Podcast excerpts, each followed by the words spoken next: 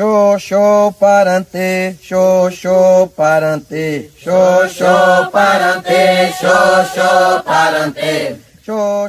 Pelo sertão nos pareceu, vista do mar, muito grande, porque a estender olhos não podíamos ver senão terra com arvoredos, que nos parecia muito longa. Nela, até agora, não podemos saber que haja ouro, nem prata, nem coisa alguma de metal ou ferro, nem lo vimos. Porém, a terra em si é de muito bons ares, assim frios e temperados, como os de entre Douro e Minho, porque nesse tempo de agora os achávamos como os de lá. Águas são muitas, infindas, e em tal maneira é graciosa que, querendo aproveitar, dar-se-á nela tudo, por bem das águas que tem. Porém, o melhor fruto que nela se pode fazer, me parece que será salvar esta gente. E esta deve ser a principal semente que Vossa Alteza em ela deve lançar, e que aí não houvesse mais que ter aqui esta pousada para esta navegação de Calecute bastaria, quando mais disposição para se nela cumprir e fazer o que Vossa Alteza tanto deseja a saber, acrescentamento de nossa santa fé. E nessa maneira, Senhor, dou aqui a Vossa Alteza do que nessa terra a vossa terra vi e se algum pouco me alonguei, ela me perdoe, que o desejo que tinha de vos tudo dizer mo fez assim, por pelo miúdo. Excertos da carta de Peru vai de caminho.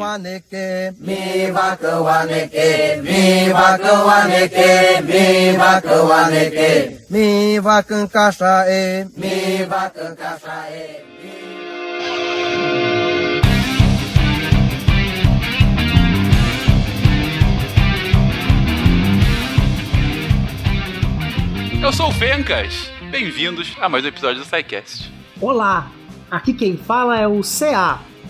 Pindorama, Pindorama, é o Brasil antes de Cabral. Pindorama, Pindorama, é tão longe de Portugal. Fica Cara, além, muito além do encontro do mar com o céu. Fica além, muito além dos domínios de Dom Manuel. Meu Deus, de onde? De onde vocês tiraram essas referências de, de trás dos montes? Mas tudo bem, vamos lá. Palavra cantada. Eu tenho filho pequeno. Tamo junto. Olá, olá, Sapien. Passo o tempo dessa quarentena interminável.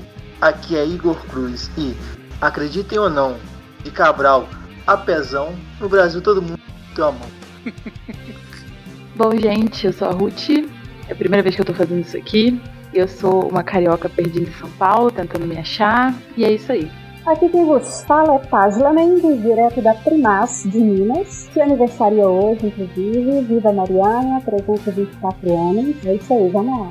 Hoje, dia da gravação. Hoje, dia da gravação. Salve, salve, gente amiga da ciência do alto de uma Cesalpínia equinata no Monte Pascoal. Eu sou William Spengler e afinal de contas o povo quer saber são afinal 20 ou 25 léguas de litoral? É a grande dúvida. Tentando sobreviver ao isolamento social, aqui é Marcelo Guaxinim. E nos deram espelhos. Esse foi o primeiro erro. Você está ouvindo o SciCast, porque a ciência tem que ser divertida. SciCast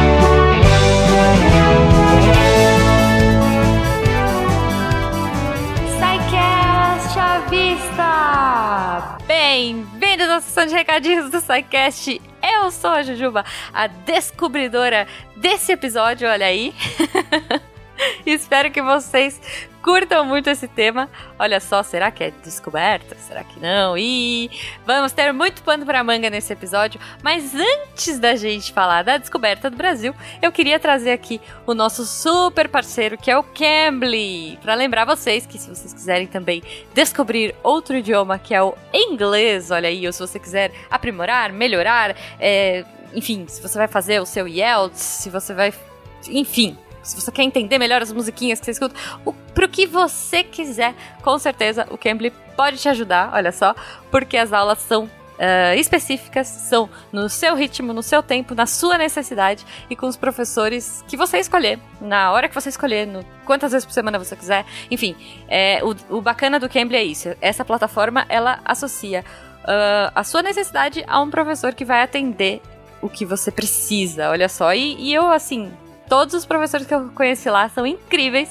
Então eu espero que vocês façam um teste, que vocês conheçam a plataforma e depois venham contar pra gente. Como que você faz esse teste? Pô, a gente te dá uma aula na faixa, olha aí. Você pode fazer o teste usando no entrando no site do Cambly, C A M B L Y.com e usando o nosso código SciCast. E você vai ganhar uma aulinha teste para ver o que, que você achou e, enfim, o que, que você acha desse esquema de ensino. Eu já vou te dizer que eu adoro e que eu acho muito interessante. Eu tô aprendendo pra caramba várias coisas legais. E é claro, se você quiser voltar depois e me contar o que, que você achou da sua aula teste do Cambly aí, se você se inscreveu, se você vai fazer as aulas, eu quero muito saber. Se for pelas redes sociais, arroba no Twitter e no Instagram. Se for um Fala Que Eu Te Escuto, contato arroba E claro, a melhor forma é entrar aqui no post desse episódio e trocar ideia, porque aqui estão os nossos participantes, aqui tem outros ouvintes também com dúvidas, sugestões, opiniões, gifs. Então a, o episódio não termina depois que você um, dá o stop aí no seu áudio. Ele continua nos comentários do post, certo? Espero que vocês curtam aí. Lembrando sempre que é graças a vocês uh, que esse projeto continua e cresce e que mais ideias aparecem aí. A gente está sempre né, pensando em coisas novas, pensando em produtos legais e, e, e, episódios e programas e temas legais. E que você, a partir de um real, pode fazer parte disso também. Pode fazer parte aí da família Deviante. Pelo PicPay, pelo Padrim ou pelo Patreon, para continuar tornando a ciência divertida, porque ela é essencial para que a gente não fique na obscuridade aí de conhecimento. Eu lembro também que no finalzinho desse episódio tem a Deb fofa contando pra gente quais foram os textos da semana, porque sim, além de tudo, a gente tem aqui uma equipe incrível de redatores que conta para vocês toda semana temas muito bacanas, escritos de um jeito uh, divertido e fácil de entender também. Então, se você quer saber quais foram os textos da semana, escuta até o final e a Deb te conta. E eu continuo na minha campanha Mande Amor para o seu podcaster. então, gente, sério, é, é, muito gostoso a gente ouvir o quanto vocês gostam da gente. É, é muito fácil criticar mas é muito difícil alguém ir lá só para elogiar. Então eu estou nessa campanha esses, dias aí. É, elogie o seu podcaster preferido. Então entra lá, pega cinco minutinhos do seu dia, entra nas redes sociais, ou manda um e-mail, ou manda uma mensagem, ou comenta no post, sei lá mas mande amor para o seu podcaster de estimação, porque ele vai ficar muito feliz. Tá bom? Então espero que vocês curtam o episódio e tenham um ótimo final de semana. A gente se encontra aqui na semana que vem. Tchau!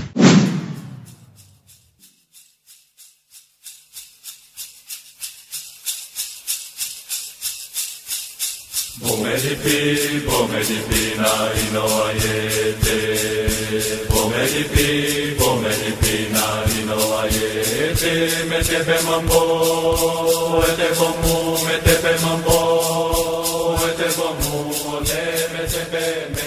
Queridões, continuamos a nossa saga histórica e finalmente, finalmente chegamos à Terra Brasília e chegamos a Pindorama, chegamos à ilha de Veracruz Cruz, a terra de Santa Cruz, ao Brasil. Gente, a gente comentou tanto nos últimos episódios em que a gente falava sobre essa dinâmica das grandes navegações, sobre como portugueses e espanhóis estavam cada vez mais se aproximando efetivamente uh, da, das Américas. A gente já falou, inclusive, da conquista espanhola, né, da colonização, da conquista e posterior colonização espanhola uh, na, em, boa parte das Américas, mas a gente tinha reservado para um episódio específico a questão do famoso descobrimento e posterior colonização aqui de nossa terra, aqui do Brasil. E para isso, claro, é sempre bom fazer um, um, pequeno relembrar, é viver, que o que, que aconteceu até aqui, né? O que, que, o que, que levou a gente a chegar efetivamente à, à descoberta, à chegada portuguesa aqui no Brasil, ao encontro com os indígenas e a posterior colonização por parte dos europeus. E aí, gente, um rápido resumo aqui sobre grandes navegações que já foi bem mais explorado em outros episódios. Nós temos que lembrar o contexto imediatamente anterior à chegada dos portugueses no Brasil. Antes disso, é, se costuma tratar essa parte da história nacional pelo termo de Brasil colônia ou Brasil colonial, aonde por muito tempo se acreditou que seria o início da nossa história, desprezando tudo aquilo que havia antes como se isso fosse possível. Né? Bom, colônia é um termo que designa ou que se refere a um país que é posse de outro, normalmente chamado de metrópole, esse outro, que por sua vez tem total autoridade, seja do ponto de vista político, administrativo e, sobretudo, econômico. O que significa, no frigir dos ovos, exploração de riquezas da colônia em benefício da metrópole. Ponto. Esse termo colônia foi utilizado também em, na, época, na nossa história de 1500 a 1822. Isso todo mundo está mais careca do que eu de saber, né? Mas na América, em diferentes datas, esse termo também foi utilizado. Então, é um termo comum a todos os países da América, afinal de contas, esse continente começou a ser explorado por europeus, oficialmente, quando da chegada de Colombo, lá em 1492, a serviço da Espanha, que aportou no chamado Novo Mundo. E por que que isso começou? Fazendo um, um refresco rápido. Nós temos que lembrar que a rota mediterrânea para o Oriente foi dominada por árabes e turcos islâmicos, lá com a queda de Constantinopla. Isso representou um golpe muito forte no comércio europeu, que dependia dessa rota oriental para ter acesso às famosas especiarias, a seda, as joias, os metais preciosos que vinham da Índia, que vinham da China, do Japão, vinham da Indonésia, vinham basicamente das ilhas lá do Oceano Índico. Então, encontrar uma nova rota era um objetivo acalentado não só por portugueses e espanhóis, como normalmente se fala, mas também por italianos, por alemães, por ingleses, por franceses. Os mais perseverantes nessa seara foram os portugueses que levantaram seu projeto de, de expansão e a partir de 1415 começaram a frequentar o litoral africano a partir da conquista de Ceuta, chegando até a região do Congo. Nesse mesmo período, os espanhóis ainda lutavam, né, travavam seus últimos combates em relação à reconquista. Quando ela finalmente acabou, em 1492, os reis católicos resolveram apoiar a viagem do Cris, que já tinha passado muito tempo tentando fazer colar a sua ideia com a sua insistência de que existiria um pretenso novo caminho em direção ao Ocidente, né? Antes disso ele tentou jogar esse H lá em Portugal, mas não colou, e aí ele foi para Espanha e conseguiu muito por conta da de um apoio da rainha de Espanha. Claro que ficou especificado que ele não tinha chegado nas Índias e essa denominação de índios acabou pegando e se manteve por muito tempo. Até hoje é, nós falamos erroneamente esse termo, né? Uhum. O que é mais bizarro ainda. E assim. Eu acabei de falar, inclusive, né? e assim, é, lembrar que Colombo não fez uma nem duas, foram quatro viagens à América e ele acabou levando consigo pequenas peças de ouro que foram encontradas posteriormente, mas isso foi suficiente para manter aquela súcia de que existiriam grandes tesouros nesse novo mundo, apesar de não ter encontrado nada assim tão é, vultuoso num primeiro momento. Com a conquista do México em 1519 pelo espanhol Hernán Cortés, aí se desfralda para o mundo a existência de uma civilização milenar governada mais ou menos como se fosse um estado monárquico, instaladas em cidades que foram criadas por etnias sucessivas. A gente fala normalmente dos astecas, fala dos maias, mas foram precedidos pelos olmecas, pelos toltecas, tudo isso ainda antes de Cristo. Mas o que realmente impressionou os conquistadores lá no século XV foi a enorme quantidade de ouro e prata encontrada com esses povos urbanos. Claro que isso tudo vai desencadear uma fúria em busca do chamado Eldorado, que supostamente seria um reino riquíssimo, idealizado, claro, e cuja localização sempre estava à frente dos seus exploradores, né? Isso fazia com que você tinha um estímulo cada vez maior a prosseguir, já que esse Eldorado estava sempre à frente. Não, é na próxima curva. É, segue reto toda a vida. É, é assim o resto por da diante. vida do mineiro. Então a gente tá aqui num cenário em que o, a, a lógica da colonização se torna cada vez mais é, um- uma coisa pretendida por parte dos europeus, e especificamente dos espanhóis, todo esse contato com os, os ameríndios, né, e com os sul-ameríndios, principalmente executados pelos espanhóis quando a chegada aqui ah, de Colombo e das primeiras incursões espanholas em, em solo americano. Ah, essa- esse contato e até essa, essa surpresa né, pela complexidade desses povos, dessas grandes monarquias, algumas riquíssimas. Grandes monumentos, né? Monumentos magníficos de engenharia, de arquitetura. Logo na sequência, nós temos a, a- a descoberta dos Incas aqui no Peru em 1524. Uhum, uhum. Então, realmente, povos ah, é, realmente realmente é, a serem é, reverenciados pela grandeza, né? E, enfim, a gente já citou eles em, em exaustão em castes anteriores e também sobre esse encontro com os europeus.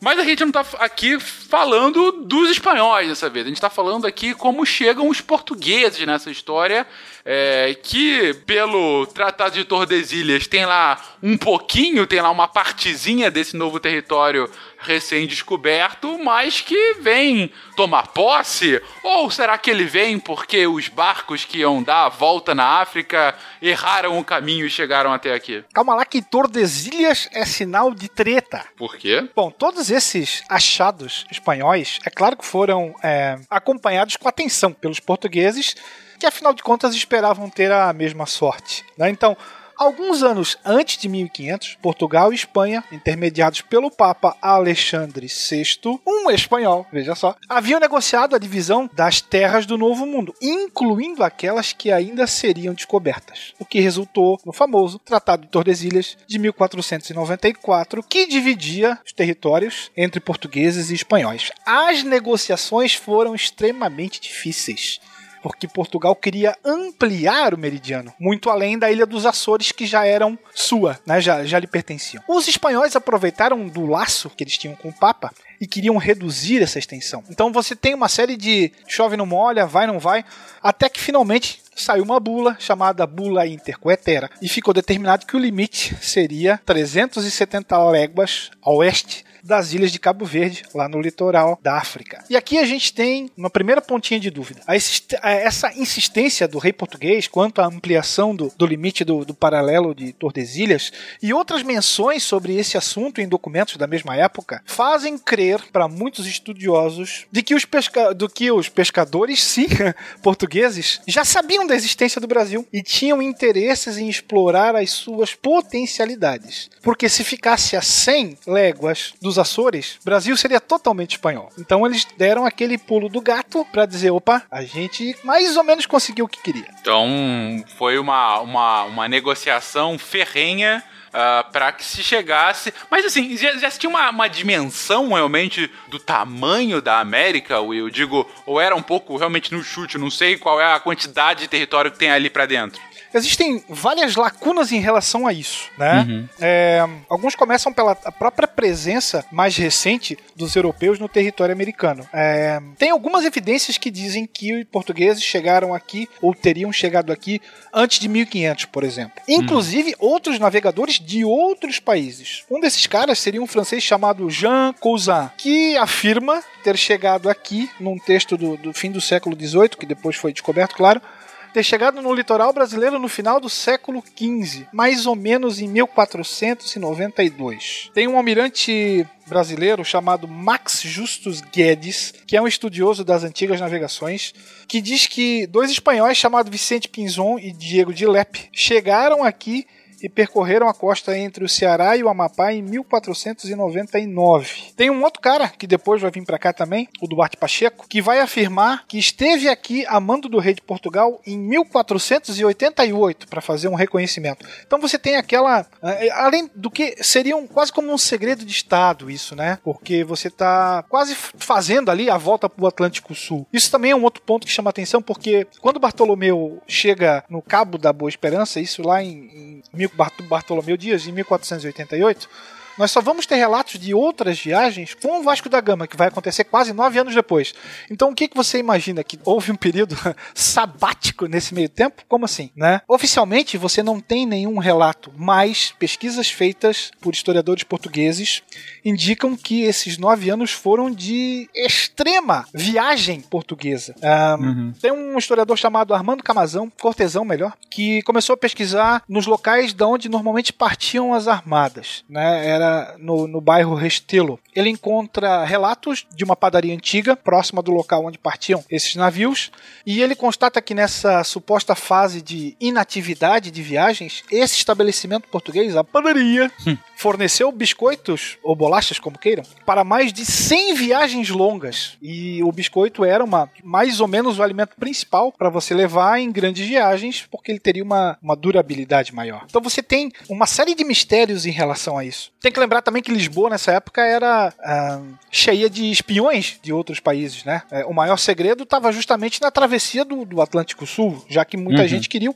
o, o novo caminho para as Índias. Uhum. Não, com certeza. A gente até comentou, indo até um pouco mais cedo, né, Will? Uh, mais cedo na história, sobre o próprio uh, relato da chegada chinesa aqui, né? com, com as Sim. viagens de Tianhe, que, enfim, historicamente. Armada do dragão, né? Exatamente. Historicamente tem indícios muito mais frágeis, né? Mas vale pelo pelo, pelo sonho né, chinês de, de, de, centro do mundo, mesmo dentre eras imemoriais. Mas, mas não e, é assim, o foco. Até, o, até Tordesilhas também, Portugal uhum. não tinha autorização papal para ocupar as novas terras. Então meio que queimaria o filme, né? É. Até porque essas terras seriam reivindicadas pela Espanha e depois foram reivindicadas pela França também. Uhum. Então se você queimar a largada e meio que né, uhum. denunciar a tua posição, talvez fosse pior. Então eles esperam meio que oficializar o negócio para daí sim dizer, ó, chegamos, é nosso.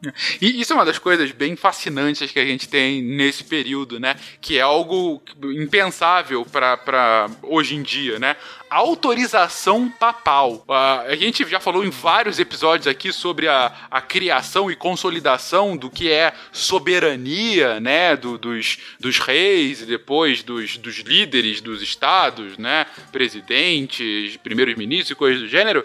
Mas você, é, isso é realmente o oposto. A gente está numa época pré esse conceito moderno de soberania, em que dois reis, que são lá governantes de impérios nascentes, é, para de fato exercer a sua o, seu, o seu ofício de colonizador, eles precisam da autorização da igreja. Então, se você está falando de autorização da igreja, automaticamente você está criando uma relação de hierarquia, em que a igreja ela permite que um rei uh, é, faça ou não faça alguma coisa. Logo, o rei tem suas limitações e as limitações não são internas, mas estão externas a ele. E aí a gente volta àquilo que a gente já comentou em vários episódios, principalmente recentemente no episódio de, de Guerra dos 30 Anos, né? Que é essa junção quase que umbilical entre Estado e religião nessa época histórica, né? E assim, Dom Manuel, rei de Portugal, amigo do CA, inclusive, vai levar um ano para comunicar esse descobrimento para o seu sogro, que era rei da Espanha. E aí as cartas de, a carta de caminha e outros documentos que falavam sobre as navegações ficaram escondidas na Torre do Tombo, que é o principal arquivo português, até o século XVIII. Então é, é um negócio bem cheio de, de melindres. Uhum. Não, perfeito, perfeito. Bom, então, melindres à parte, temos a nossa autorização. Uh, temos aqui uma, uma documentação e uma autorização papal para que os portugueses venham explorar essa faixa de terra aqui desse novo continente. Então temos, uh, temos como de fato eles exercerem essa função de, de descobridores, né, e efetivamente de uh, colonizadores posteriormente. E como que a gente é, tem essa preparação para a fatídica viagem de abril de, de 1500? Digo, uh, o que, que foi conjurado aí nessa nesse cenário uh, português para que ela efetivamente viesse a acontecer nesse momento histórico? Então, em 1500, Dom Manuel, rei português, enviou ao mar a esquadra do comandante Cabral, com o objetivo oficial de, ou principal, de estabelecer relações diplomáticas e econômicas, claro, com os reis dos diversos portos das Índias. Índias era um termo que, basicamente, nessa época, englobava toda a Ásia. Coisa pouca, né? O objetivo era alcançar as fontes originais das especiarias.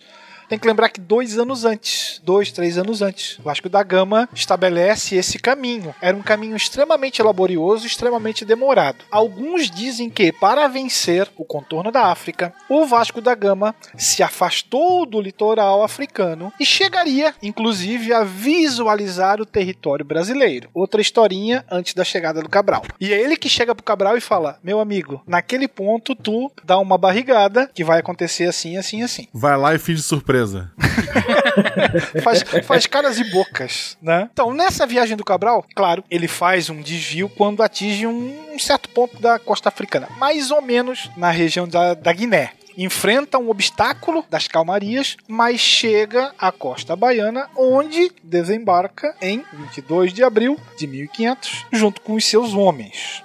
Um fato curioso dessa, dessa viagem é que, como, como o Will já tinha explicado, da questão do, do comércio das, é, comandado pelos muçulmanos, né, um fato, a coroa não sozinha ela não conseguiria bancar toda essa, essa expedição, que a propósito era maior até o momento, porque se você pegar as expedições do Vasco da Gama, do Bartolomeu Dias, são expedições com três ou quatro caravelas, e a de Cabral tinham 13, ou seja, era uma armada muito grande. Então, depois do acordo que Veneza ela fecha com o Império Otomano para alcançar o comércio de especiarias na Índia, né, as cidades de Gênova e, e Florença elas se veem é, se veem um tanto recuadas e, e são levadas a buscar novas possibilidades. Daí o acordo com o Império, o Império Português para auxiliar o financiamento dessas expedições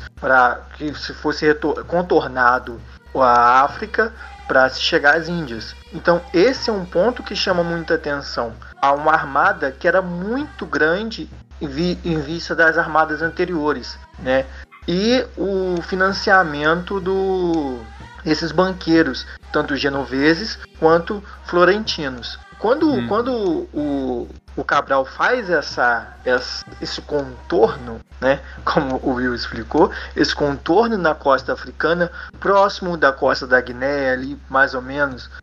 Então acontece uma coisa que é que pelo menos me chamou muita atenção, que é o seguinte: toda a viagem era completamente notificada pelo Pero Vaz de Caminha.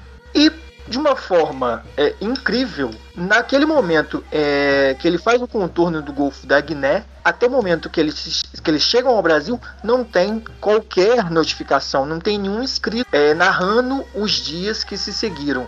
Desde que Cabral faz o contorno no Golfo e abre mais as caravelas é, para fazer essa volta, até o momento em que ele avista o Monte Pascoal. Então, esse é um ponto que chama atenção sobre o real interesse da, da expedição de Cabral. Se ele realmente estava vindo para o Brasil ou se de fato ele estava indo para as Índias e teve um, algum revés no caminho. Né? Tanto que é narrado na carta de Pero Vaz de Caminha um incidente durante essa passagem em que um dos navios teria sido engolido pelo mar de uma forma teve uma, uma um, um mau tempo e daí o navio foi praticamente engolido, ele desapareceu no mar e só e, falt, e chegou aqui no Brasil faltando uma das embarcações. Mas depois desse período não tem nada documentado na carta de, de Peru Vaz de Caminha num período de cerca de um mês, entre a saída da, da, do Cabo Verde até a chegada ao Brasil. Podia subir a música do Arquivo X agora, hein? Olha isso. Vocês são donos aqui? Não, dono, dono não, a gente, a gente vive aqui. Ah, que a gente achou isso aqui porra linda, né? É. E a gente chamou e a gente pensou então em sermos nós, então, o dono daqui. Ficar dono? Como assim? É assim, dono mesmo, quer dizer, pegar isso tudo pra gente mesmo. É, mas é interessante o que você está trazendo aqui, Igor, porque realmente eu não. Eu sempre vi essa história de que se perderam, né? Não se perderam, mas enfim, do, da chegada acidental como uma das dos muitos mitos relacionados à nossa história. Mas o que você está trazendo aqui é que tem, talvez, né, tem uma possibilidade de um fundo de verdade aí Uh, não que tenha sido um acidente é, a colonização, né? Ah, chegamos aqui, então vamos colonizar. É, já era alguma coisa, já tinha algo nesse sentido, mas que aquela viagem em específico não necessariamente teria somente essa missão ou somente esse objetivo e acabou sendo um, um, um acaso fortuito. É esse o seu ponto. Pode ser um acidente, mas outro tipo de acidente, né? A gente pode chamar. é porque o que chama mais atenção é, primeiro, o investimento muito alto e a quantidade da frota que era muito além do que o que a gente já tinha visto até o momento. Então Ah, não tem entendi. nenhuma outra armada tão grande quanto a de Cabral nos anos anteriores. Então isso chama muita atenção. Inclusive, é, em Goa, na Índia, existe uma hoje uma parcela muito pequena da população que fala português. né? E por que disso? Porque o, o senhor Pedro Álvares Cabral, é com a sua grande armada, como o Igor é, ressaltou muito bem, depois do achamento do Brasil, ele chega por aqui, remete cartas ao rei, né, falando sobre é, o, o achamento da terra, né, e aí você tem uma possibilidade de quando você é, abre essa curva, você consegue muito provavelmente avistar Fernando de Noronha, né? Se você parar para pensar que os espanhóis já estavam no Caribe, do Caribe pro norte do Brasil é muito próximo, não era de supor, não seria um absurdo supor que mais ao sul pudessem ter terras também, né? Mas quando o Cabral ele sai daqui e vai para a região das Índias, ele chega onde hoje é Goa e bombardeia a cidade por três dias, né? E por quê, né? É uma coisa que é um detalhe bem interessante, todo navio desse período, ele era armado com canhões, né? todos os navios. É- Era, foi inclusive uma grande é, inovação ali é, da questão marítima, o fato dos navios estarem armados. Então ele vai, a missão oficial, a missão principal né, do Cabral era ir para Goa e, e- e se estabelecer ali. né? Então ele bombardeia a cidade durante três dias. É, Goa vai ser, uma, vai ser uma- um, um entreposto comercial português que vai passar no século XIX ainda. Goa ainda pertencia aos portugueses, que era para ter esse ponto estratégico é, das famosas Índias, né, para o comércio das especiarias. Então você tem aí esse, é, essa questão, né? E um, aí é uma hipótese, tá? Que eu tô colocando aqui, que muito bem colocado pelo Igor, é o fato de que se não houve notícias, né, desta viagem, da rota tomada, né, porque a navega navegar é algo muito preciso, né, não há muito, você não pode navegar muito ao, ao sabor do acaso, você tem que se Tem que orientar. falar, tem que falar, tem que falar. Viver não é preciso. Desculpa, tem que falar. Continua. A vida não é nada precisa. Você pode ter uma diarreia, morrer de escorburto, tem uma série de.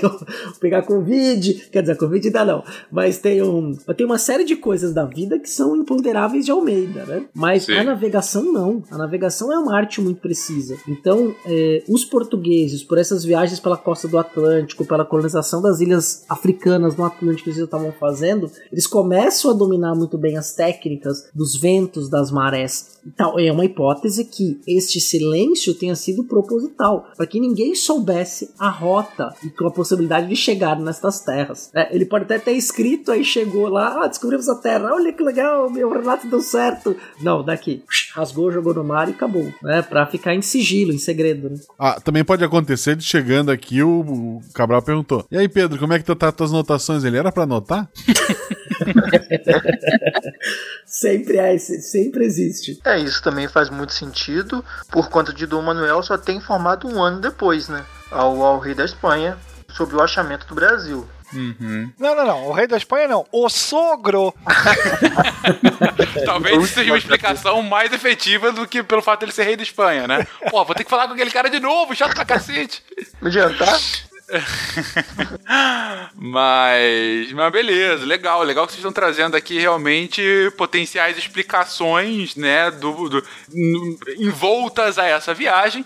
A viagem é essa que, que eu coloco aqui é, para vocês. Enfim, eu, eu trouxe no início do episódio justamente a primeira produção literária brasileira né, da, da história, que é a Carta de Peru Vaz de Caminha, que é justamente a carta que vai descrever esse lindo país em que aqui vivemos, né?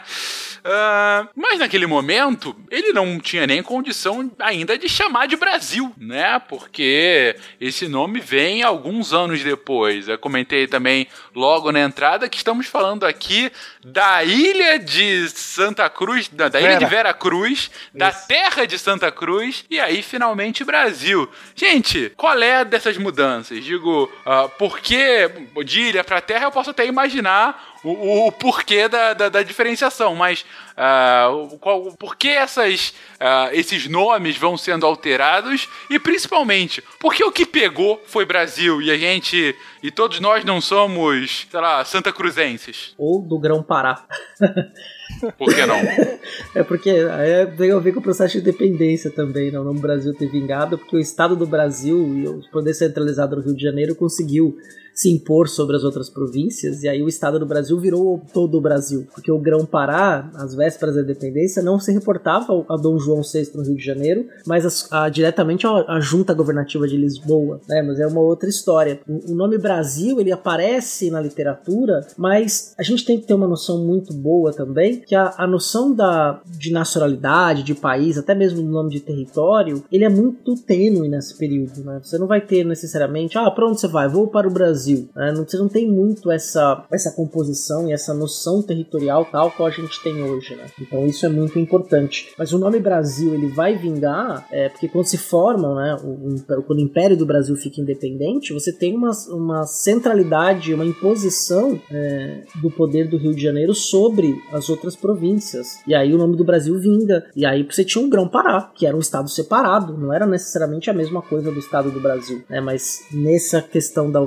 da independência se mantém o mesmo nome. A gente poderia ter inclusive mais de um país no Brasil, né? onde hoje é o Brasil. Uhum. Tem algumas outras lendas aí a respeito do nome também. É, logo depois da carta de Caminha, que ele relatou aí estupefacto, né, os indígenas e tudo mais de uma forma fascinante, sem qualquer constrangimento, os portugueses se consideraram imediatamente donos de tudo aquilo ali. Né? Tomaram posse, colocaram um, um, um mastro português lá, uh, no local que eles chamaram de Porto Seguro, realizaram a primeira missa e, na sequência, partiram para as Índias. O primeiro nome, como o Fernando comentou, foi Ilha de Veracruz, porque o achamento foi feito por uma expedição patrocinada pela Ordem de Cristo, cujas bandeiras ostentavam a famosa Cruz de Malta. Olha aí. Olha A aí, glória, né? A glória, a glória. Mais ou menos em 1505, quando verificaram que se tratava de algo bem maior, o território passou a ser chamado de Terra de Santa Cruz. Nome esse que já constava em mapas feitos nos primeiros anos. É, mais ou menos por essa época, alguns portugueses se lembraram de uma lenda medieval a respeito de uma ilha que teria sido descoberta por São Bernardo, nomeada Brasil. E aí fizeram a relação com a descoberta do, do Cabral. Malta que tem um irmão chamado Bernardo, eu queria deixar registrado.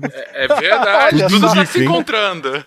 E ainda, e ainda há quem diga que são aliens, hein?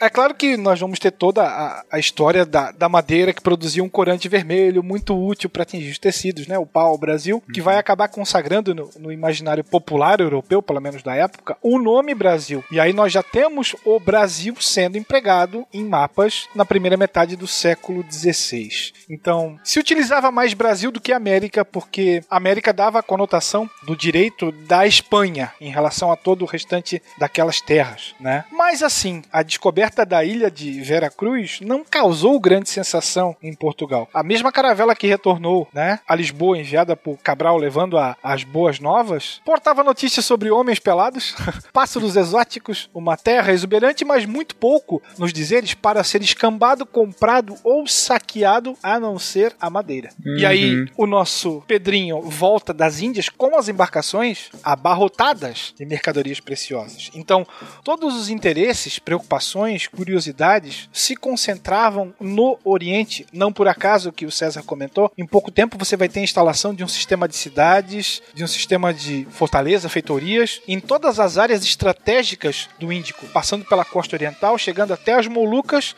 tendo mais ou menos a Índia como eixo. Então, os portugueses garantiam assim o controle do mercado das especiarias durante praticamente todo o século XVI. Uhum. Se especula também que é, uma carga oriunda da- das Índias valeria, em média, sete vezes mais do que um carregamento trazido da terra do Brasil. É, ou seja, realmente não tinha uma, uma grande comoção ainda pelo que tinha aqui nessa terra. O que acaba, inclusive, explicando, né, como a gente vai ver depois, ah, o, o porquê da demora do início de uma colonização efetiva, não? Acho que é bem não trocar o certo pelo duvidoso, né? Ah, bom. Se sabe, não se sabe bem o que tem aqui. As Índias é garantido, então não se sabe bem o que tem. Tem o pau-brasil. Uhum. Ok, é, mas e, e por mais que o comércio de pau-brasil fosse lucrativo, né? Você não tinha ali grandes gastos para extração de pau-brasil, você não pagava os trabalhadores, que eram os, os indígenas, né? Uhum. E era tudo resolvido com escambo, né? Uhum. E você não tinha gastos ali com tantos gastos militares, com estabelecimentos permanentes, que você tinha as feitorias, né? Que era um galpãozinho ali para guardar, ficava alguém ali vigiando, enfim, não tinha haviam grandes gastos. Então, isso fazia com que a, a, a extração do pau-brasil fosse até bem lucrativa, mas, óbvio, não tanto quanto o comércio das especiarias, né? Uhum, é um bom ponto. Aí, inclusive, o que você comenta agora, Tásila, remete à própria carta do Peru Vaz, que ele fala que é, não podemos saber que haja ouro, nem prata, nem coisa alguma de metal ou ferro. Ou seja, quando chegaram aqui, olha, tô vendo só índio pelado e madeira, né? Vamos, o que, que a gente pode fazer com isso? Eles não têm picaretas, então acho que talvez não tenha. É, alguma coisa nesse sentido. Ninguém chutou uma pepita de ouro, né? É, o, diferentemente do que houve em muitos é, locais da colonização espanhola, né? Que não foi um chute de pepita, mas de repente encontraram minas repletas de prata, né? Em vários locais. E uma cidade de ouro. Quer dizer, ninguém nunca encontrou, mas disseram que ela existe. Mas que tem, tem, Tem, né? tem. Olha ali. Verdade, verdade. Bom, então a gente tem aí esse cenário de uma nova terra descoberta, essa ilha que virou terra, é, esse local que ainda não mostra muito bem ao que veio, que não a extração dessa madeira valiosa peronomútil. É, e, mas de qualquer forma, começa justamente a. é, como é que esses são os primeiros anos, gente? Eu comentei aqui que a colonização efetivamente vai demorar alguns anos a acontecer. Eu me lembro aí de tia Cocota no colégio comentando comigo que, por mais que a descoberta tenha sido a descoberta, eu gostei muito do termo que, que, que o Igor é, usou agora, o achamento, né? Porque não é bem descoberta, é, enfim, tá, tá aqui, chegaram aqui. É, a chegada portuguesa é, aqui tenha sido em 1500, a colonização efetivamente vai demorar três décadas para acontecer. Começa em 1530. É isso mesmo? Nesse período são só viagenzinhas aqui e ali, mas nenhuma é, instalação mais efetiva aqui? Só marcou o território. Veio, marcou, deu uma olhada. Fez um xixi e foi embora, basicamente Foi, isso, foi. né? Pequenas tripulações, pouquinha gente, só pra vir garantir Chegava aqui a perguntava. presença. Acharam ouro? Ah, não, beleza. A gente volta, hein? Faz xixi e vai embora, exatamente, né? É, beleza. Mas, mas foi isso mesmo nesses 30 anos? Eu, eu nunca vi nada diferente sobre, assim, que, que nunca encontrei nada dizendo diferente. Só que eram poucas as, as vindas, né? Poucas pessoas vinham, é, vinham mais os degredados, né? Ficavam por aqui e, e era mesmo quase que uma passagem para se ir às Índias. Quando tava indo para as Índias, passava por aqui. Quando tava voltando das Índias, passava por aqui. Vez ou outra vinha alguém direto para poder levar para o Brasil, mas nada dentro desses 30 anos, nada de muito efetivo mesmo. Uhum. Alguém sabe diferente? Esses primeiros anos ainda tem bastante lacuna na história nacional. Porque, Exato. assim, você precisaria vir sim para marcar a sua presença, para dizer que é seu, já que isso seria uma forma de você demonstrar para outrem que aquele local, que aquele, que aquela terra teria dono. A posse estava ligada à ocupação, né? Exatamente. Nós vamos ter várias expedições. As primeiras, claro, vão dizer respeito ao reconhecimento desse território. Até onde vai, o que, que tem, mais ao sul, mais ao norte. É, essas primeiras expedições, a gente não tem um registro específico de quem seria. Nós temos dois nomes que aparecem em provavelmente duas expedições diferentes. Um português chamado João da Nova, que veio a serviço do rei para fazer o reconhecimento em mais uma viagem, fazer um, como é que é uma? Ai, não é intercalação, o que que é? Ele bate aqui, mas o caminho dele era para ir para as Índias. Entreposto? Um entreposto, isso. Né? Ele vem, passa pelo litoral e segue novamente em direção ao Oriente. Faz uma escala, isso, agora eu achei a palavra. Uma escala. É, não se tem registro de quanto tempo ele ficou, se ele deixou alguém, se não deixou. É, outros pesquisadores falam de uma expedição organizada pela coroa em 1501, comandada por Gaspar de Lemos, que foi o mesmo cara que levou a carta de caminha para o rei. Então ele fez um bate e volta. E aí, novamente, missão de reconhecimento na terra de Santa Cruz. Né?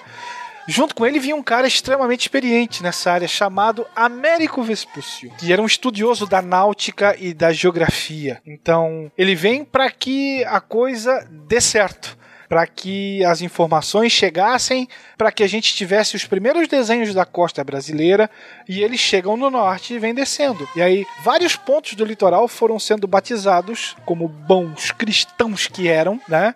De acordo com as datas vinculadas ao cristianismo. Então você vai ter o Cabo de, de Santo Agostinho, você vai ter São Vicente, já utilizando também um, um know-how que eles teriam tido lá na formação de entrepostos e feitorias em relação ao comércio com os Oriente, com, com o Oriente. Então, para que você possa defender e, entre aspas, ocupar essa terra, primeiro você precisa fazer o reconhecimento dela.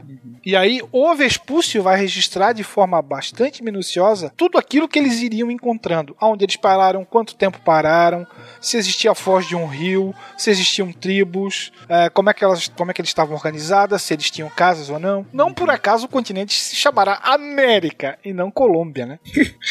Exatamente. Não, mas legal. Então, o ponto aqui, o que você está trazendo é, ok, tem os entrepostos, que a Tadla já comentou, é, ele está aqui fazendo uma pequena escala, ele está dando um impulso, usando ah, o Brasil como trampolim para fazer lá a circunavegação do Cabo da Boa Esperança, chega nas Não, Índias. o Gaspar de Lemos não. O Gaspar de Lemos ele vem pra cá só pra isso. Tanto que ele Só passa muito tempo aqui. É, o João da Nova é que viria aqui dar um pulo e, e vem num pé e vai no outro pra, pras, pras Índias, né? Então o Gaspar de Lemos tem missões mais cartográficas, Específicas, mais, mais específicas. exatamente de mapeamento do território. Tanto que são que é essa expedição que no dia 1 de janeiro de 1502 chega na Baía da Guanabara. Chega na Baía da Guanabara, o que futuramente será a capital daquele reino. Futuramente aí a gente está falando de 300 anos na frente, né? Pois bem, estamos então tendo essas expedições, estamos mapeando esse território e levando. E aí você, são essas expedições que vão dar a- as principais informações sobre o pau-brasil. E aí você tem um interesse econômico ainda pequeno surgindo. Uhum, uhum. É, são umas expedições que, que, que demonstram a existência em abundância desse tipo de madeira, né? E carregam e levam, né? Aham, carregam leve e daí a construção dessas primeiras feitorias, né? Como havia colocado, como efetivamente é, armazéns, galpõezões, né? Como disse a Tadla agora há pouco, para auxiliar nesse. Não é bem um comércio, né? Nessa exploração, nessa extração direta para a metrópole. E a metrópole vai se utilizar, né, da sua posição para que o monopólio comercial do pau-brasil seja exclusivo dela. E aí ela vai Uhum. arrendar para quem ela quiser, por exemplo.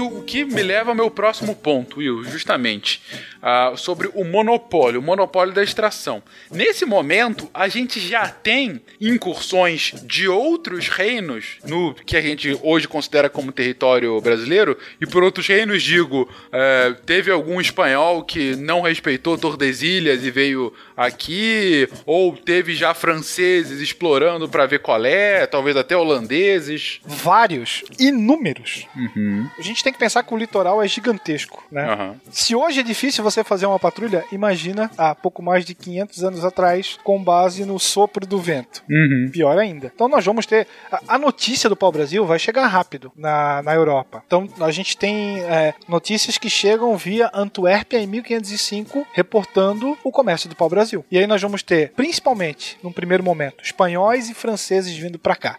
O, o problema com a Espanha vai ser mais facilmente resolvido. A gente teria um termo ali, né? Tratado de Tordesilhas e tudo mais. É, Busca-se uma, uma solução diplomática na época. É, a Espanha estava em guerra com a França, não queria arrumar uma outra treta com o seu vizinho do lado oeste. Então eles vão depois for, é, assinar um outro tratado chamado Tratado de Saragoça. E aí Portugal vai ganhar as Molucas, vai ter que pagar uma indenização para a Espanha e a Espanha se compromete em não mais visitar o litoral brasileiro. É, quando essa passagem aqui mais para o sul deixou de ser importante. É, durante a chamada primeira circunnavegação de Fernão de Magalhães, ele para aqui no Brasil e depois prossegue na sua rota, né? Só pra gente lembrar. A treta maior era com os franceses, que vão acabar fazendo várias, várias expedições pro litoral brasileiro, especialmente nos governos do Luís XII e do Francisco I. Aí a gente vai estar falando aí de especialmente 1505 até 1540, mais ou menos, né? Tanto é que uma das cidades mais antigas do Brasil, acabou sendo fundada aqui em Santa Catarina, que tem o nome de São Francisco do Sul, foi fundada por um francês chamado Binot Palmier de Goneville em 1504. Ele chega aqui é, com o intuito de, de, de fazer o comércio do pau-brasil e quando ele volta para França, ele traz relatos de franceses que antecederam a ele em épocas né, passadas. Então ele teve aqui em 1504 e já tem histórias de franceses que chegaram antes dele. Ô, ô, Will, Opa, pode falar. é que eu tô me lembrando aqui, acho que foi, foi o rei da França, né? Que, que já havia questionado o, ta- o Tratado de Tordesilhas, né? Sim. Então ele já mostrava o que vinha, né? Não foi ele? Falou, ah, eu queria ver o testamento de Adão que me afastou da partilha desse mundo e que eu não faço parte dessa divisão. Ai, que excelente argumento. Os franceses já, já mostravam ó, que vinham, né? É. Então, quero saber desse território aí, que história é essa que vocês me botaram fora dessa divisão? Só porque eu não sou chegado do Papa, né? Os ingleses também, né, questionaram isso. Se não me engano, foi o rei francês que, que botou pra quebrar aí, que resolveu encrencar com o testamento de Adão. né? O toque très chic da França nesse, nesse bolodório todo é porque você tinha um navegador francês, Jean Cousin, que dizia que tinha estado antes aqui. E que esse território não seria nem português e nem espanhol, mas sim francês. Em 1488, antes da vinda do Cris pra América. né? É. então, Como é que é aí o você nome do tem cara? assim, Jean Cousin. Jean Cousin, belo nome. Que ser. Ia ser um bom nome pro, pro, pro continente, né? Qual, qual é o continente? A gente tá na Cousin do Sul. 2020 a gente pode fazer uma votação e mudar. Um abaixo-senado, né? Mas enfim, É. fica aí a dica, gente. Mas, por favor, continua, Will. Em meados do século, lá, logo ali 1520 e poucos, a indústria têxtil francesa bomba e precisa cada vez mais de, de corante. Então, mais ou menos, já estou adiantando um pouquinho, depois a gente volta, mais ou menos por volta de, de 1528, havia um sério risco desse comércio francês se consolidar aqui na costa brasileira.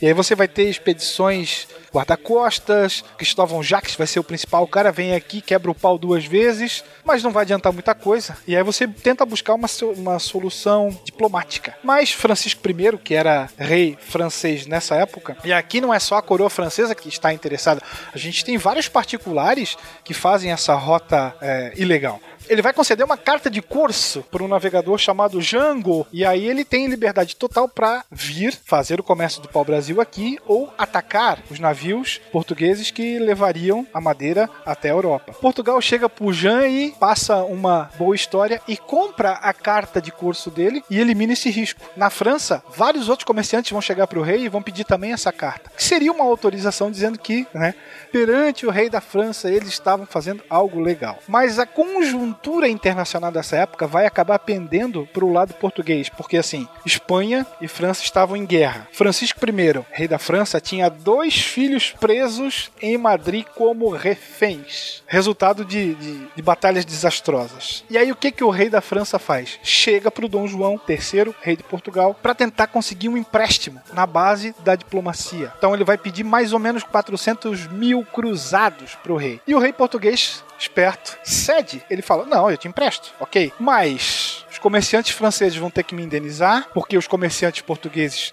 estavam sofrendo inúmeros prejuízos com esse comércio irregular, e vocês vão ter que acabar desistindo dessa vinda constante para o litoral do Brasil. Então, na base do, do verbo e na base do dinheiro, práticas que talvez mostram o, o início de uma di- diplomacia né, que estava nascendo, o governo português vai conseguir eliminar, pelo menos provisoriamente, essa ameaça estrangeira que residia aqui nas costas brasileiras. Aí sim a gente vai estar falando em promover uma colonização efetiva. E é nesse momento, então, que os portugueses vão se aproveitar das experiências que eles tinham no, no Atlântico Africano, nas ilhas atlânticas africanas, na qual eles cultivavam cana-de-açúcar com mão de obra escravizada, né? Mão de obra escravizada africana. Isso é um ponto bem interessante, né? Porque os portugueses não chegam aqui e falam, ah, vamos, vamos trazer essa planta exótica e vamos ver se vinga aqui nesse país. Não, né? Eles tinham experiência já de décadas com o plantio da cana e o fábrico de engenhos, né?